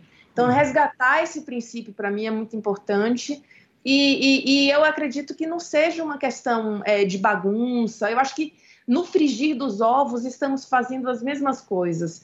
Mas a, a minha questão é nunca partir é, é, de uma imposição, de uma necessidade é, é, de formato, porque isso ingessa a beleza da estrutura que você pode descobrir não sei uhum. se isso. Que é, no final das contas, se você analisa como analista, é a estrutura de sempre, né? É a estrutura uhum. clássica. Mas o caminho uhum. para isso, eu acho que ele pode ser é mais complexo para seu bem-estar, para a sua descoberta, né? Como está aqui nessa terra para se divertir, né? De alguma forma. Então, é, se você passa 80% do tempo escrevendo, que isso também te traga algum autoconhecimento, né? Enfim, a arte, a, a, o ato de escrever me interessa nesse lugar. Pois é, então, assim, das suas respostas, eu, eu a, o que eu queria perguntar é que eu tô, tô entendendo que você é, tem um processo de escrita que também envolve um pouco de autodescoberta e você acaba escrevendo certas coisas porque você gosta de tocar em lugares próprios que te levam para o medo, que te levam para esse lugar de é, é, é, fora de um, de, um, de, um, de um, lugar confortável. Então, o processo também envolve é, trazer para a superfície uns medos seus. Assim. Então, quando você trabalha com o terror, tem que te aterrorizar também. Perfeito. Eu vou assim te copiar e te citar, posso? É. Vou copiar isso, eu vou mandar, vou mandar em resposta de coisa. É exatamente isso. É... Porque é, assim, eu sou muito, eu acredito muito que se você não se coloca em algum momento do processo, não é que o processo seja uma coisa espiritual, não, não é isso. Mas se você não se coloca assim, sem, sem demagogia, no lugar de um personagem, e isso dói muitas vezes, não tem como você é, é, é, é fazer surgir uma narrativa é, cujo brilho está justamente na, na, pessoalidade desses personagens, sabe? Porque tudo já foi contado, a gente já sabe disso, vocês como roteiristas sabem disso. Né? O mais rico está em se colocar é, e usar tudo que, que a gente puder é, de nossa visão de mundo, falando de, até de ponto de vista narrativo, a contar essas histórias. É, é essa maneira que a gente tem de contribuir para as narrativas contemporâneas, né? Então, se a gente entende isso, é, é, como você muito bem põe, né? De trazer à tona as questões, e não são medos é, quando a gente faz, para mim, quando a gente faz as narrativas, as fábulas, né, o que está na superfície, para mim é, é, é, o esconderijo disso. Eu acho que a, a, toda obra narrativa ela é autobiográfica quando você fala com um escritor que a encara assim, no sentido mais profundo. Eu acho que é nesse lugar de escrita, entendeu? Não é nem na história, na fábula, no que, que acontece, na sinopse, porque isso é o disfarce, isso é, é, é, é, a fantasia né, que veste uma coisa que é muito mais profunda, que é muito mais sua. Então você vai lá catar né, os dispositivos, catar as formas de contar, como é que antecipa essa informação. Isso tudo é do trabalho da carpintaria, né? Mas para carpinta, a carpintaria não ser só artesanato, para que ela vire arte, ela precisa dessa aura, né? Ela precisa ter uma, um magnetismo aurático que eu acho que está na, tá na, na alma né, de quem escreve. Acho que é por isso que a gente continua contando histórias. Mesmo que elas tenham sido contadas, a gente quer ouvir histórias das pessoas que estão vivendo o mesmo mundo que a gente, uhum. né? Então é, é, muito interessante. Eu gosto muito de ler autores que vivem o mesmo mundo. Por exemplo, tem um autor que eu gosto muito de literatura que é o Jonathan Franzen, que uhum. é um, um norte-americano que eu acho que é, é, é, é, uma visão de mundo a partir do capitalismo, sabe? É, é uma maneira de abordar o drama a partir do capitalismo, do capital, do dinheiro, que é absolutamente original e é dele né? É, e ele, ele, ele constitui para mim um marco na literatura contemporânea porque ele, ele, depois de Franzen, é muito difícil você fazer narrativas em que você não leve em conta a força de trabalho que move os personagens, a grana que move os personagens. Eles não são mais personagens é que tem todo o tempo do mundo para refletir, porque eles fazem parte de, uma, de um organismo é, é que, é, que, que os valida ou desvalida, desvaloriza a partir do que eles possuem, né? Então, eu acho que o mais bonito nas narrativas é isso, é você contar a partir de si. Então, eu acho que quanto mais você faz esse exercício, mais perto, e é sempre uma novidade escrever. Para mim, eu posso ter 500 coisas, mas quando me coloco diante de um, de, um, de um, caderno ou de uma página em branco do Word, é, é, é a mesma frio na barriga, é a mesma jornada. Eu só considero que eu tenho mais, é, tenho mais couraça para resistir aos, aos momentos em que eu falo, caraca, por que, que eu me meti nessa história, sabe? Eu não, assim, eu não estou conseguindo resolver isso. Uhum. Acho que a gente vai criando uma casca para isso, mas nunca um manual né, de segurança. Acho que a gente sempre é, é, se lança a uma narrativa completamente cego. por essa razão que você aponta, é, é, Filipe. Uhum.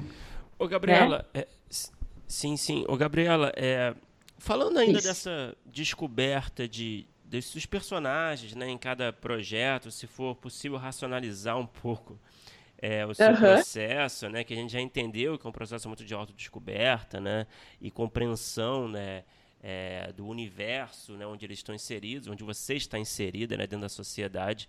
Mas, assim, se a gente puder racionalizar um pouquinho nessa hora uhum. que você está tentando desvendar e encontrar esses personagens, que tipos de perguntas você se faz é, para encontrá-los? Você falou aí de grandes eventos, né? Esses personagens passaram por uhum. grandes eventos que os definiram, né? É, uhum. Se puder dar exemplos, ou enfim, eu, é, trazer um pouquinho desses bastidores mesmo, dessas perguntas que você se faz é, desse Legal. processo. Não, é, é, é, muito engraçado falar de escrita, porque ao mesmo tempo que tem esse trabalho com o inconsciente, é extremamente técnico, você tem que dominar muita técnica. É como pintura, né? se você não sabe executar, é, e, e, pintura é uma coisa que eu acho bastante técnica, é, o beabá, né, o, o, o a, a, formatividade da coisa, você não consegue dar forma ao seu inconsciente, não é isso? Então, assim, ao mesmo tempo que eu te falo que é um, um mergulho nesse inconsciente, é quase como se fosse assim, uma pescaria, e aí eu vou tratar o peixe, vou abrir o peixe, vou uhum. cozinhar o peixe, isso tudo é técnica, né? Então, sim, é muito possível racionalizar meu processo. As perguntas fundamentais, as que me interessam, é como é que eu vejo o mundo? É, a minha visão de mundo, ela parte do, do pressuposto da encenação. Eu acho que a gente está sempre encenando algum papel. Né? Eu estou aqui encenando um papel, e não, e não, que isso seja uma questão é, negativa, né? A gente está aqui, por exemplo, se conhecendo através de nossas pessoas, não é isso? Eu não estou conhecendo é, os, vocês duas pessoas humanas. Eu estou conhecendo vocês a partir do, do, da interface que vocês se colocam em relação a mim, uhum. né? Que são os, os, uhum. os entrevistadores, que têm um, um, podcast, que vão fazer perguntas sobre narrativa, e a, da mesma forma vocês não me conhecem é, fora dessa interface, né?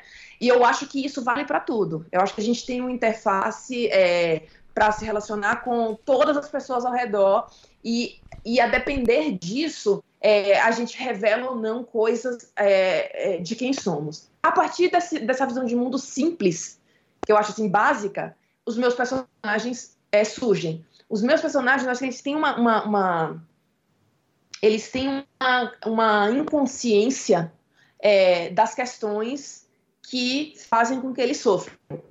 Né? Uhum. Isso também é a, mesma, é a mesma coisa, que, ou seja, eles estão vivendo, a gente vive a maior parte do tempo no automático, meus personagens também.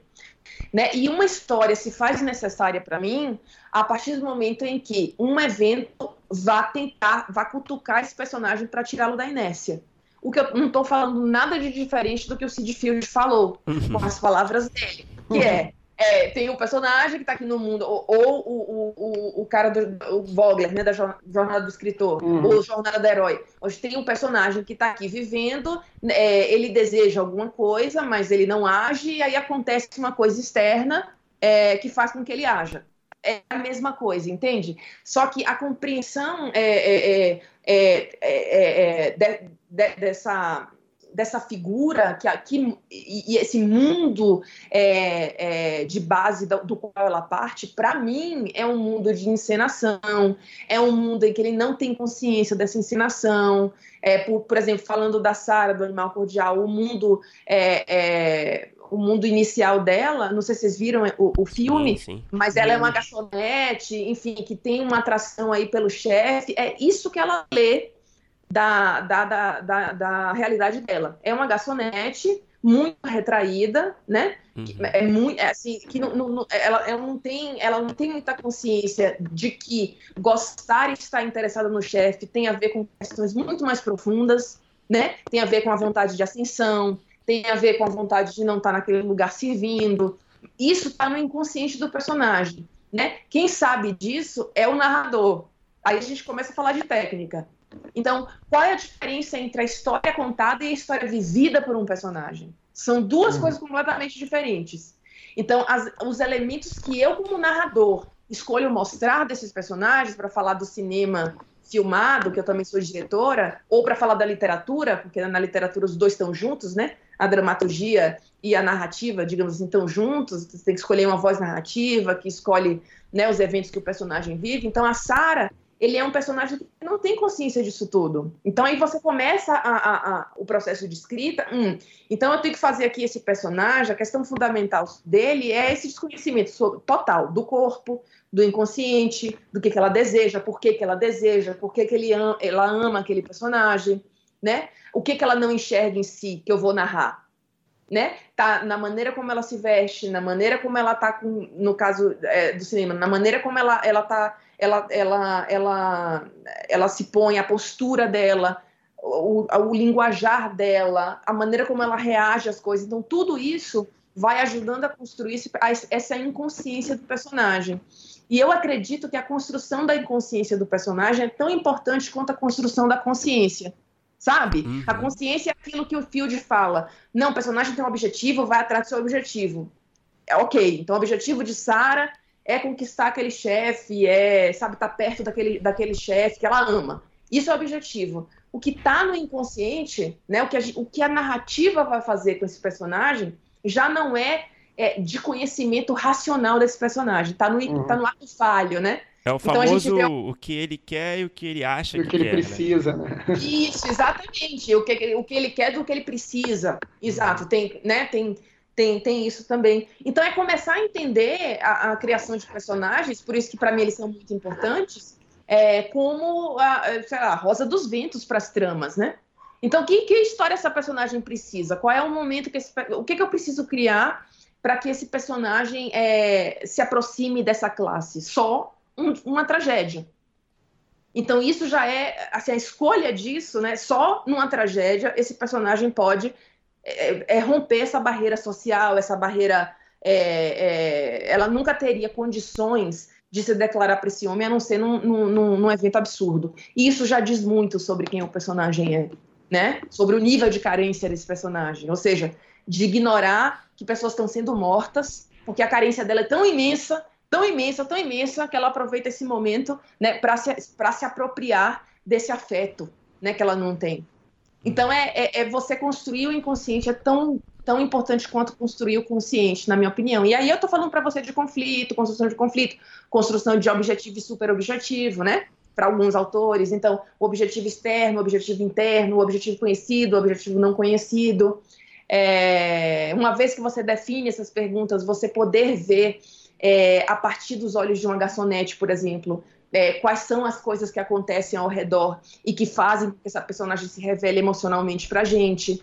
Então é o que? É uma jornada extenuante de trabalho, como é que essa mulher tá. Como é que essa mulher fala com, é, é, com o cozinheiro e com o chefe, quais são as diferenças de caráter, como é que a gente vê a diferença de caráter pela maneira como ela se, se comporta com cada um. Né? Então você vai construindo nessa, dessa forma, porque para mim estar tá diante de um personagem é como é como estar tá diante de uma pessoa pela primeira vez. Você começa a pegar coisas é, e começa a construir não aquela pessoa, mas aquela pessoa para você. É o que você pegou, né? De, de, de elementos, de de, é, é, é, é de ato falho, de de caracterização que faz com que você fale, hum, essa pessoa é X, Y, Z mas na realidade quem está fazendo isso, é, na verdade, é você. Então aí é que entra o espectador, né? Se eu der essa, essa e essa informação para o espectador, o que, que ele vai inferir disso? E aí você vai criando esse jogo, né? Nossa, aqui eu vou, eu vou levar o espectador a pensar que Sara é uma pessoa bacana, quando ela está com luz, né? O, o, o, garçom lá no fundo. Uhum. Aqui ela é uma pessoa legal. Mas aqui, quando ela, né, quando ela tá é, varrendo a, a, a, o chão e paquerando o Inácio enquanto tem uma pessoa morrendo atrás, ela é uma pessoa absolutamente amoral. Então você vai construindo a partir, da, a partir do que é o do que é o agora do personagem em cena. Não sei se eu me faço explicar. Fez, super. Mas você, uma, uma, uma dúvida que me surgiu. Você sente que você compreendeu a dimensão dos seus personagens? É, você conseguiu ter uma visão digamos, completa e complexa dos seus personagens antes de escrever o roteiro? Ou você sente que você vai descobrindo eles melhor é, durante a escrita, depois de escrever esse primeiro tratamento? Descobrindo melhor durante a escrita. Porque a escrita, é assim, você tem uma. Um, eu tinha uma, uma noção, uma, persona, uma, uma, uma garçonete muito cansada, né? é, e que trabalha nesse sistema de, enfim, de semi-escravidão dentro, dentro desse lugar. A trama que ela vai puxando, que me interessa, não é assim. Personagens para mim que têm consciência e verbalizam e levam para o consciente a questão, para mim eles já estão mortos. Então é, é, um tipo de dramaturgia que não me interessa. Então qual é a questão humana que eu vou colocar para esse personagem lidar para que tudo venha à tona sem ele ter consciência?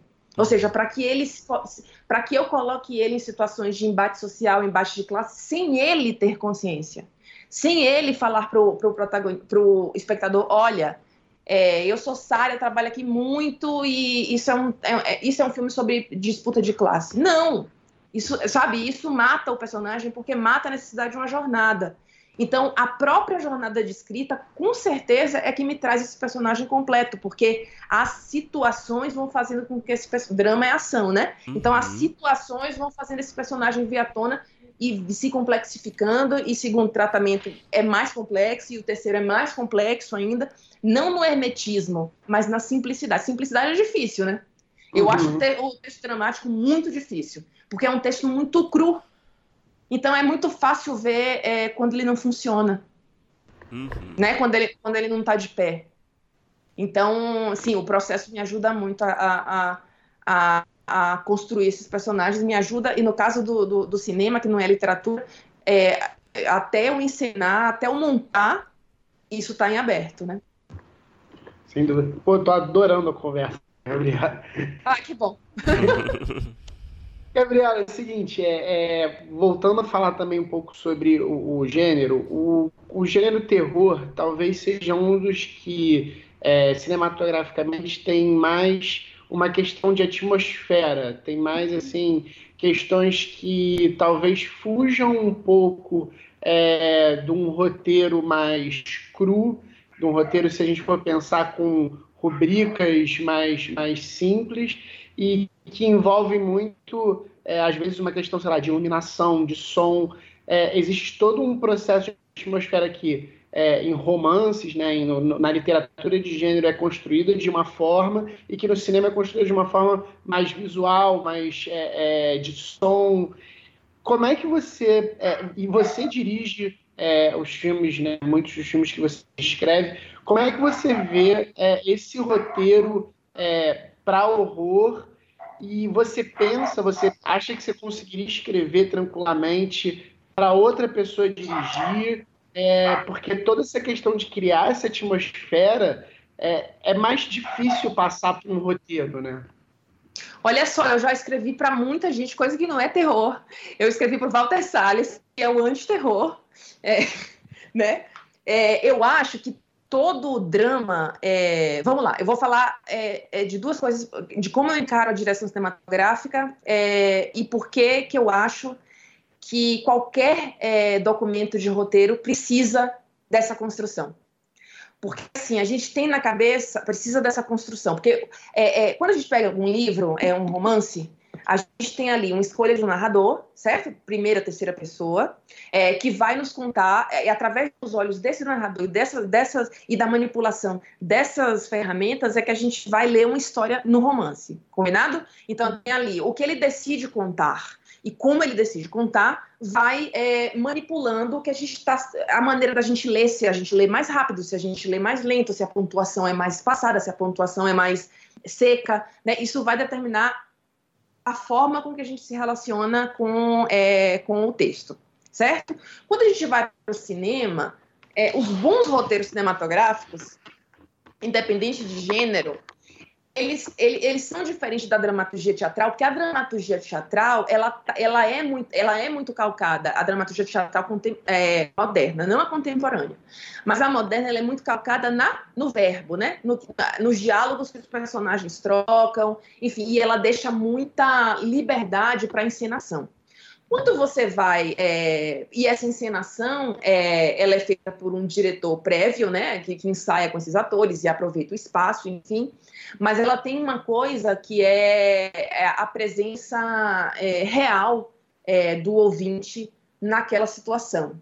É, o cinema não. O cinema, o cinema, o, o roteiro cinematográfico para mim, ele é um híbrido de do trabalho do próprio diretor Olha o que eu vou dizer, mas não estou defendendo o uso de linguagem técnica, não.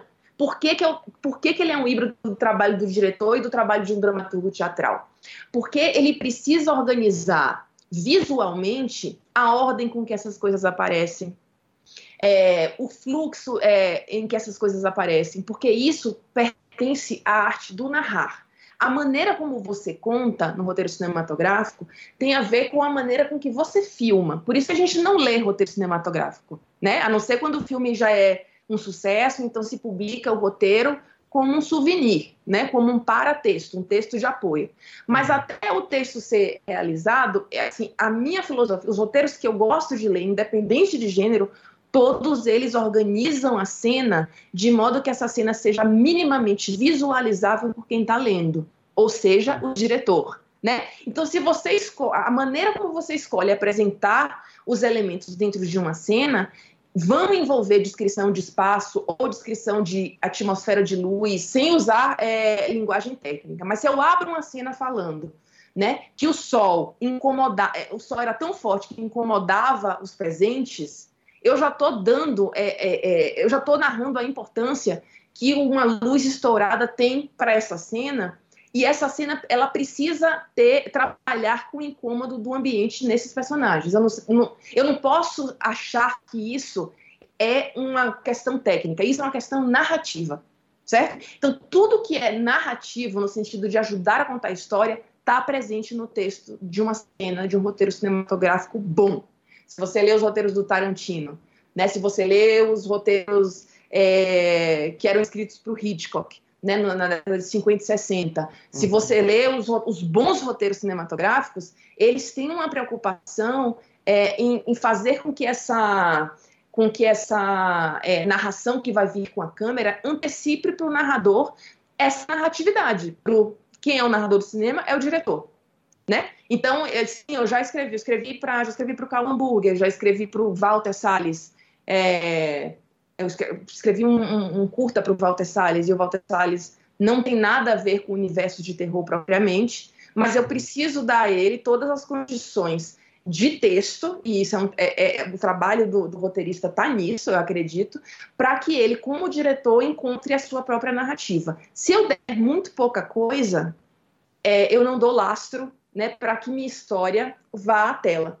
E a história, nós sabemos, é o que não está no papel, né?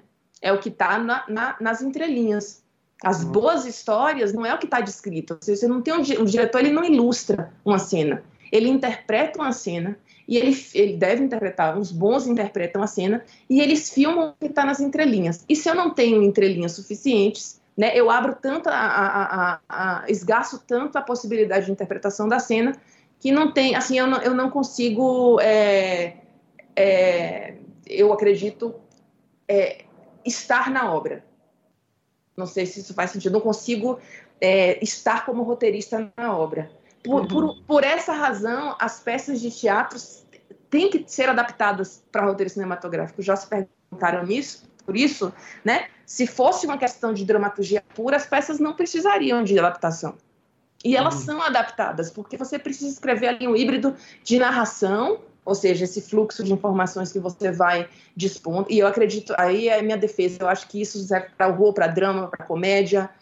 Lê um, um roteiro do, do, do, Billy Wilder. É de uma riqueza, né? É, é, é, de, é de, um, de uma não especificidade de filmagem, mas todos os elementos que estão ali ajudam você a interpretar a cena, sabe? Não é só diálogo, não é seco né? Então, eu, eu, eu, eu, meio que defendo que eu não acredito muito nesse roteiro técnico de filmagem. Eu acredito muito é, que, os, que os roteiros são, são é, são, são documentos muito difíceis de serem gerados por isso, né? Os bons roteiristas, eles têm que ter essa consciência do narrativo dessas histórias.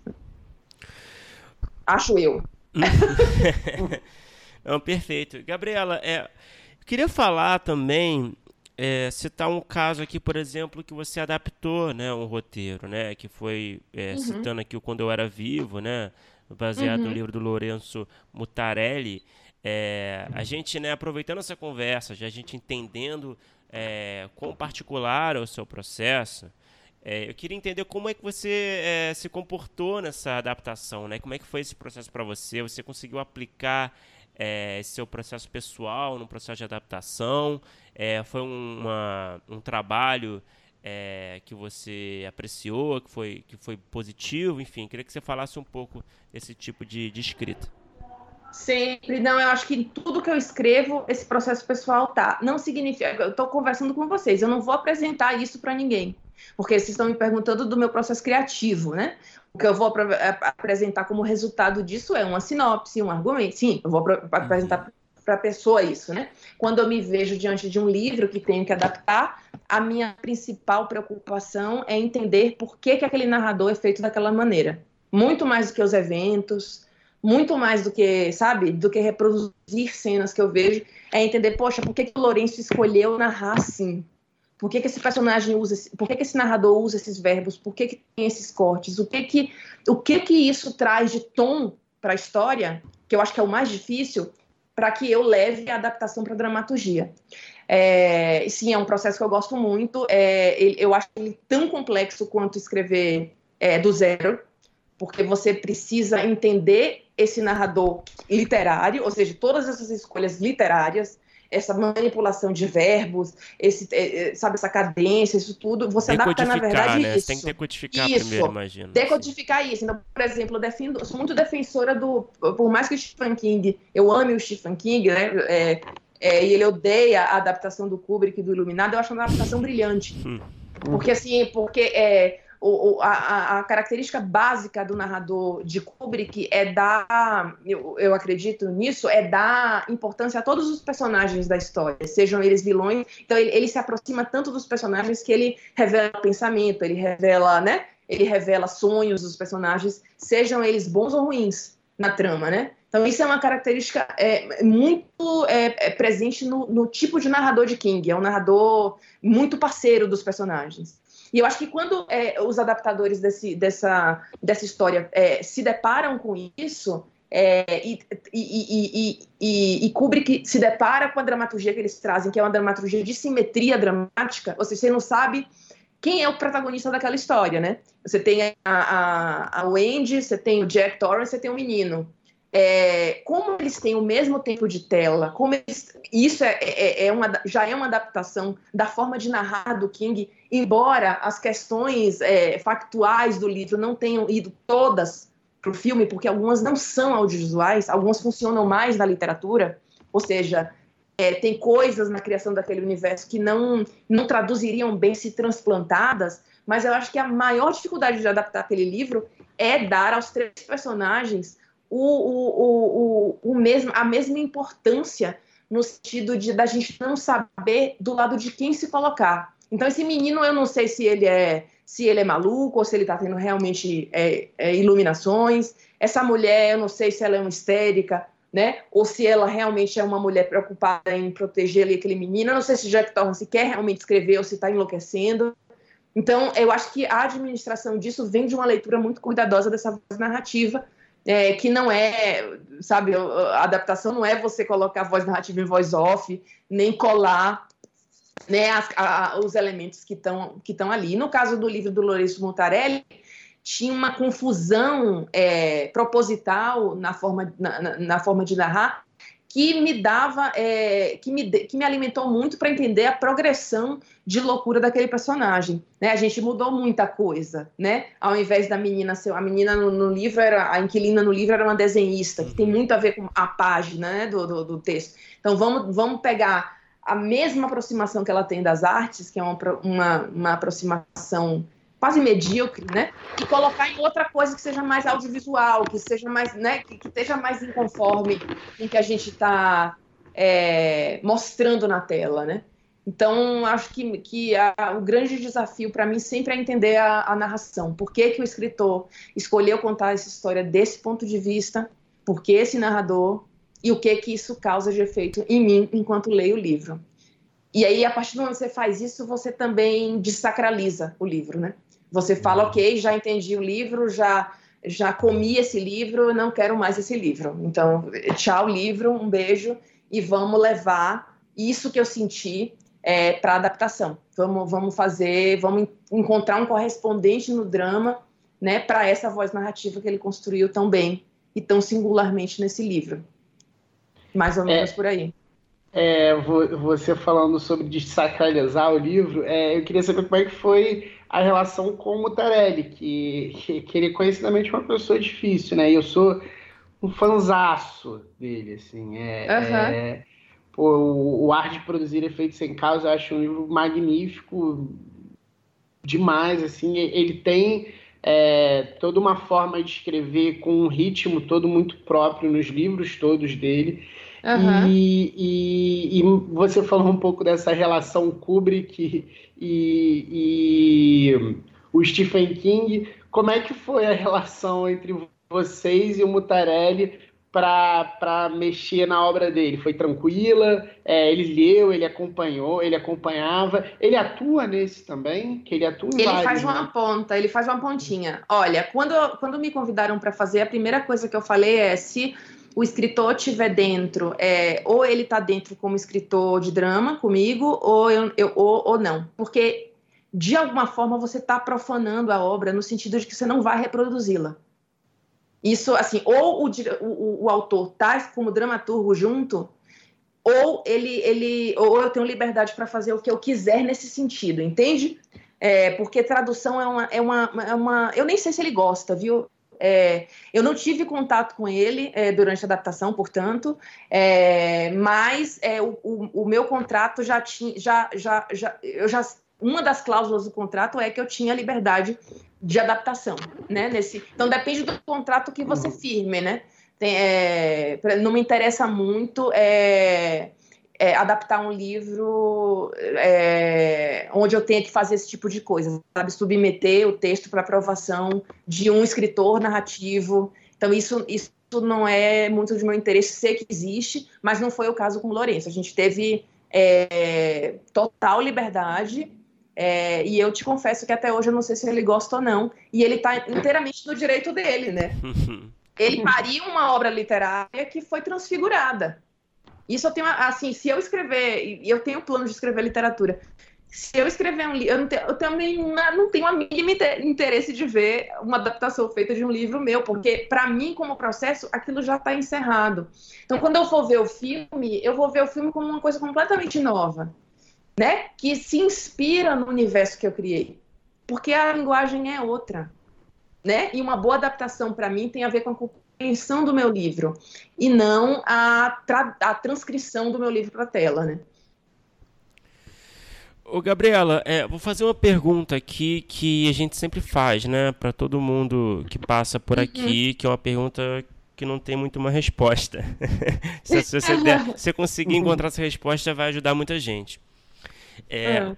Para quem está começando, um roteirista iniciante, ou quem está com dificuldade de, de entrar de fato no mercado, é, audiovisual. Que dicas você dá para essa pessoa? O que fazer? O que buscar? É, você tem? Você consegue pensar em alguma dica? É, você fala no sentido mais prático ou no sentido do, de desbravar os textos? Sentido, os dois. Eu acho que se você puder falar dos dois é ótimo, mas inicialmente tá. a ideia era falar mais no sentido mais prático mesmo. mais é prático. Produzir tá. o próprio, fazer curtas, tentar fazer na guerrilha, ou tentar o caminho de, de, de editais, enfim, o que você puder é, falar, tá, certamente tá. Vai, vai agregar. Olha, o, o que, pro, pro, vou falar para o roteirista que quer ser só roteirista, tá?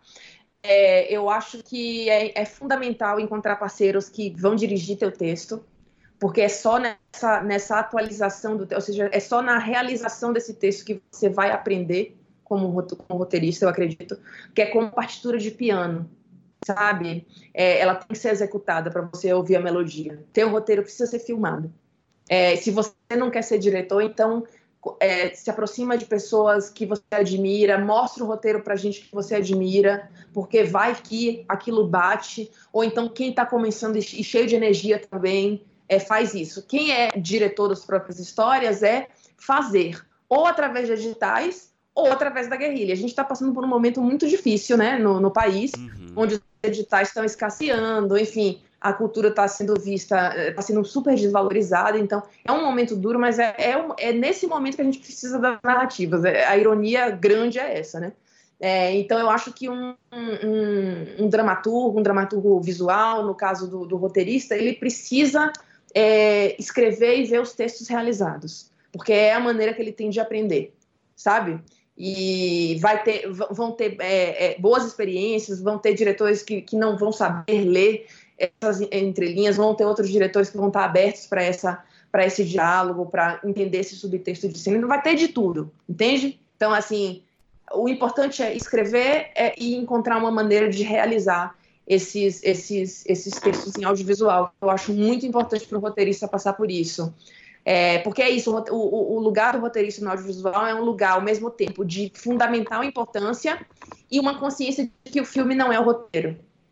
É uma coisa louca. Uhum. Porque assim, ele é a uhum. base, né? Ele é, mas assim, ele, ele, ele, ele para ele ser realizado é como é, é como uma partitura musical. Se você coloca uma partitura musical em cima de uma mesa, você não vai ouvir a música.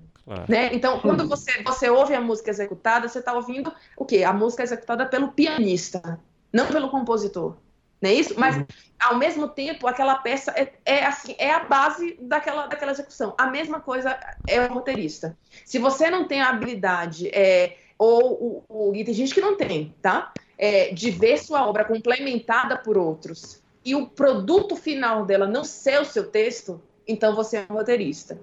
Se você começa a sofrer com o fato de que né, as pessoas estão botando a mão no seu texto ou, ou e, e, levando para outros lugares e complementando, então você é mais um romancista e menos um roteirista, né? Uhum. Porque o romancista é que, é que tem essa, essa, essa necessidade de, de, de ser lido, né? o bonito do roteiro é uma coisa quase budista, né? Que você faz um negócio para ser esquecido, né? Mas você sabe, o mais lindo é que você sabe que sem ele não tem filme. Então é paradoxal mesmo. É um negócio muito bonito. Eu acho que roteiristas são gente boa por isso. Eles têm um aprendizado de desapego muito grande e tem que ter muito desapego. Vai ter muita decepção com os roteiros realizados no caso de não ser de, de, do roteirista não ser o próprio diretor, mas vai ter muito aprendizado também, sabe?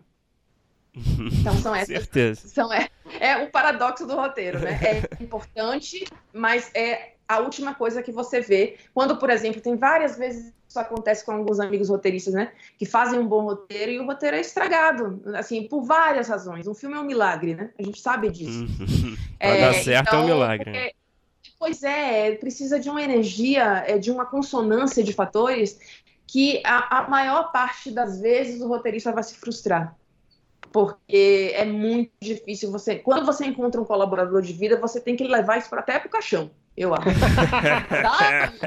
Quando você encontra um diretor que dirija bem seu texto, é tipo, ou oh, é, achei aqui um tipo casamento mesmo, porque é muito especial, né?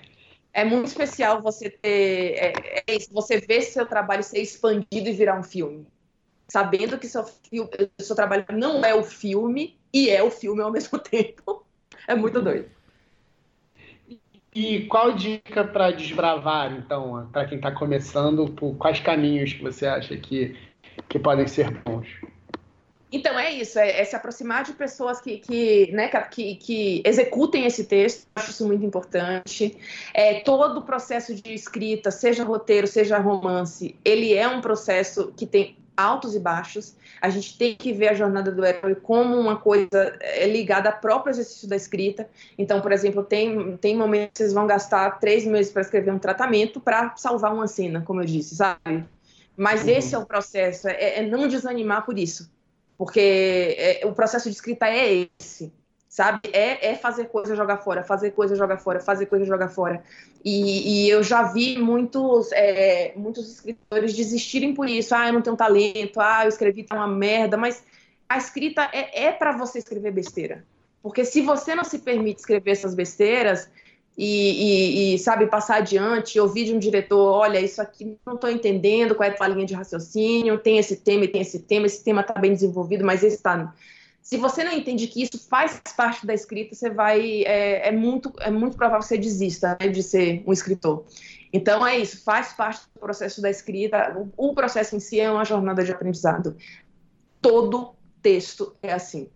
Assim, todo texto tem um momento de crise, todo texto tem um momento de você se afastar, todo texto tem um momento que você fala, meu Deus, por que, que eu me meti nisso aqui?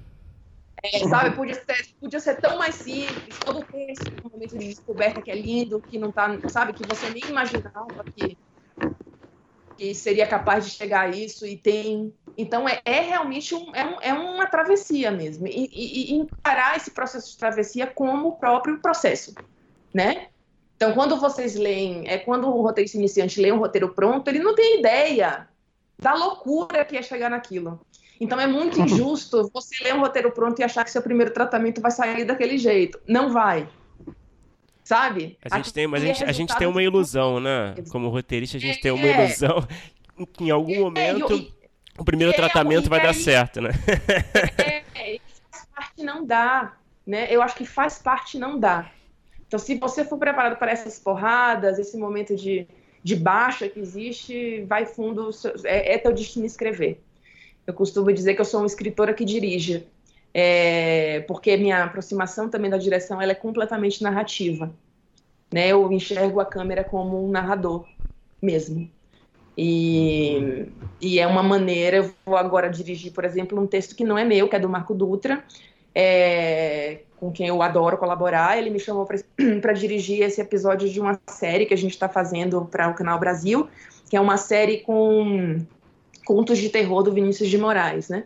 Então eu me aproximo do texto do Marco, é, é isso, é um texto muito bem escrito, é dramat dramaturgicamente muito sólido, mas é isso, eu não vou ilustrar o texto do Marco, eu vou interpretar esse texto, né? Então a minha câmera, hum, se o Marco colocou isso, depois isso, então, o que, que isso quer dizer? Né? Onde é que está a minha câmera nessa situação?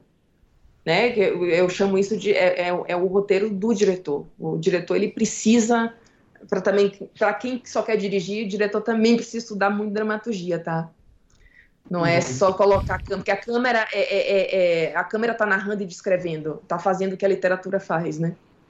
Então preciso dar é, muito. Você falou uma forma de interpretação, né? É, Total, total. Não é que a gente pensa, né, que não, que o diretor vai lá e, e é muita pretensão, né, do roteirista pensar isso. O diretor vai ilustrar o meu. Não é. O diretor vai processar, seu vai comer, vai jogar fora. E a, a, na mesma medida que o editor vai jogar fora a sua filmagem, né? Porque precisa, é do caráter do filme, da, é mutante.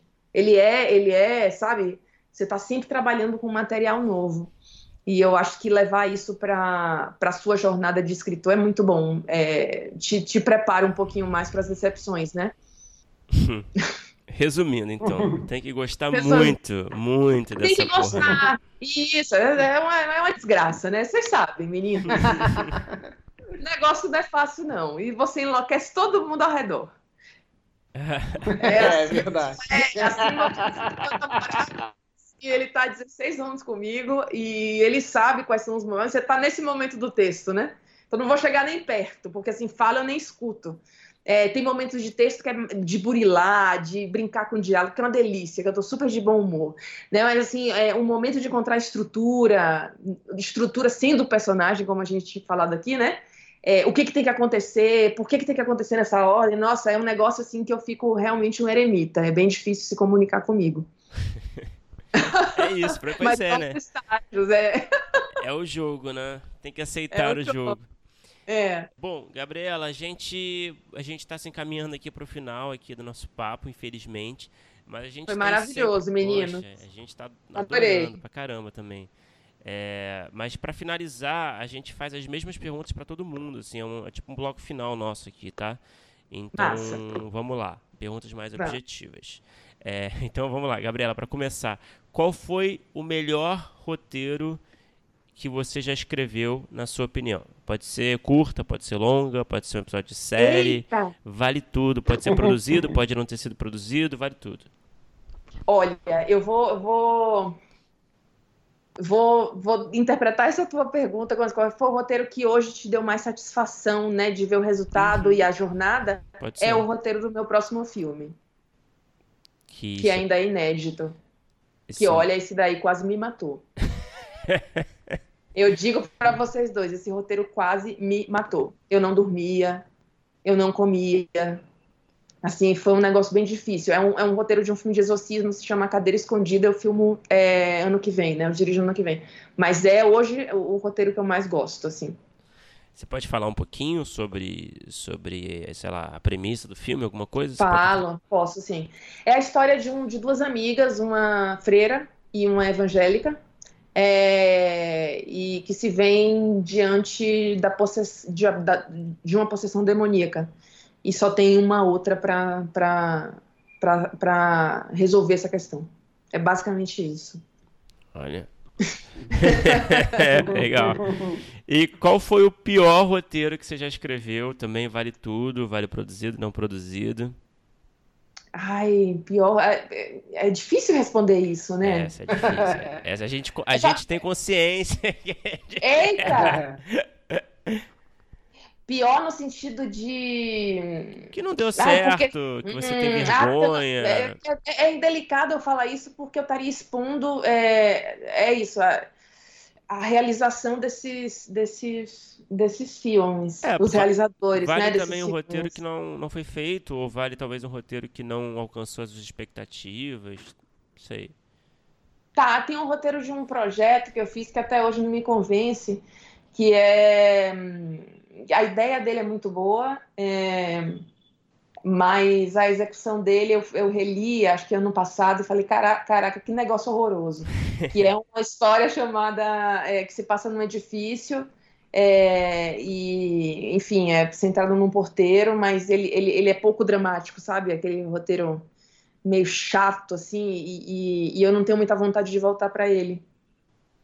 Engraçado. É, é, esse assim. Porque isso acontece também, tá? De a gente escrever para gastar, né? É, você uhum. tem uma uhum. coisa que às vezes você escreve para gastar e, e, e, aquilo assim, você acaba vendo que não dá caldo, né? Uhum. É, mas aí, mas aí tem... também tira do sistema, né? Tira do sistema, que é importante. O negócio é escrever todo dia. É o, é o, é o negócio, entendeu? A gente vai aprendendo com o processo. Mas eu acho que esse é, o, é um roteiro que eu tenho até meio medo, assim, de abrir o arquivo e. e, sabe, e, e rever. Respondi. E, Gabriela, qual é o filme, série, qualquer produto audiovisual nacional ou estrangeiro que depois que você assistiu você falou: Nossa, eu queria ter escrito isso, eu queria ter tido Uau. essa ideia, eu queria ter participado. Ah, eu sei. É, Twin Peaks. Eu queria ter escrito, dirigido, eu queria ter servido café, eu queria ter feito tudo nessa série, principalmente a primeira temporada. É... Tem uma série chamada Chernobyl, que vocês devem ter visto, uhum. que eu uhum. acho brilhante. Acho assim. Uhum. É, é, uma Muito que eu bom. gostaria de ter feito. É, eu teria, gostaria de ter, ter, escrito Psicose também, do Hitchcock. Ai, são tantos, né? São tanta coisa só. Eu gosto muito de, um, de uma série que eu acho que. Hum, polêmica para vocês. Uma série chamada The OK, a primeira temporada. É eu acho muito bom. A gente adora, já é falou. A gente bom, é. eu adoro. eu acho que as pessoas perderam completamente a noção do que aquela série é, né? É uma série sobre a importância das histórias para na cura da sociedade, né? Então eu acho muito bonito, muito arriscado para a TV e assim me faz vontade de fazer alguma coisa para a TV se eu chegar naquela possibilidade de, de liberdade. É, é aquilo é, é, é me, me, me impactou muito. Também. Você, você gostou da segunda? Não, gostei tanto. Não. A gente gosta da segunda também. Vocês amam, né? Eu não gostei tanto. É porque eu acho que é, o conceito dela é tão bem fechado na primeira, né? Daquela mulher que sofre aquele abuso e, e que cria aquela narrativa é, que pode ser verdade ou não, mas o que mais me interessa é a necessidade da gente contar história, histórias para se curar, né? E cura com isso é, todos ao redor, aqueles jovens, enfim. E eu acho que pouco me importa se tem dimensão, se não tem dimensão. completamente, é, eu tô completamente naqueles personagens, né? Eu acho muito bonita, eu me emociono muito com, com, com essa série. Então, essa é uma que eu, que eu gostaria de ter feito. É... Ah, eu, eu, Parasite, eu queria ter também feito tudo de hum, Parasite. Vocês já viram Parasite? Sim, demais, demais. Não, eu ainda não. Pô. É, nossa, vai gostar, viu, Filipe? Pô, é... tudo que você falou até agora eu sou um fanzaço. Então, é... tem que ter logo. E de literatura também, já que a gente está falando né, de, de, de, de, coisas que a gente gostaria de ter escrito, eu queria ter escrito os contos da Flannery O'Connor, que é uma escritora norte-americana que escreveu um conto, não sei se vocês conhecem ela, mas tem um conto muito famoso chamado Um Homem Bom é Difícil de Encontrar. Ela é uma escritora do sul dos Estados Unidos, na época, né, do, é, é, ela é de um de, um, de uma linha chamada gótico-americano, American Gothic. É, uhum. Pelo fato de estar é, é tá ali nos anos é, 40, 30, 40, no, no, no, Bible Belt, ali no sul, é, e é uma escritora que, é, que fala muito da, através da violência racial, da violência dos personagens, da violência religiosa dos personagens é, eu acho ela brilhante, acho os contos de uma violência, de um, de um, de uma, não são contos de gênero, mas que trabalham muito com a violência, né? E esse um homem bom é difícil de encontrar, vou contar, vou contar sinopse para vocês ficarem interessados. Por favor. É a história de é uma história de uma família, né? É uma, uma mãe, um pai, duas crianças e a avó que é mãe do que é mãe do, do pai, né?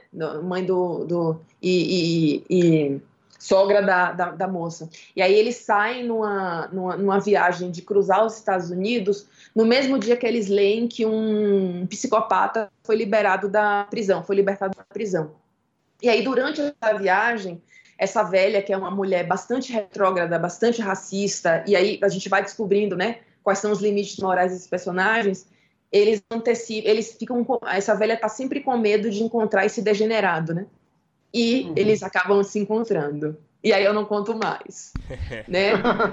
É, é, é, assim, é uma, é uma escritora que, assim, toda vez que eu leio, é, e é uma escritora que me influenciou muito, a, a Flannery, no sentido da, é isso, de como a violência tá, pode estar dissociada da moral cristã, né? Eu estudei escola de freira, enfim, mas como a moral cristã é, fomenta, inclusive, é, é, a violência nos seres humanos. Né?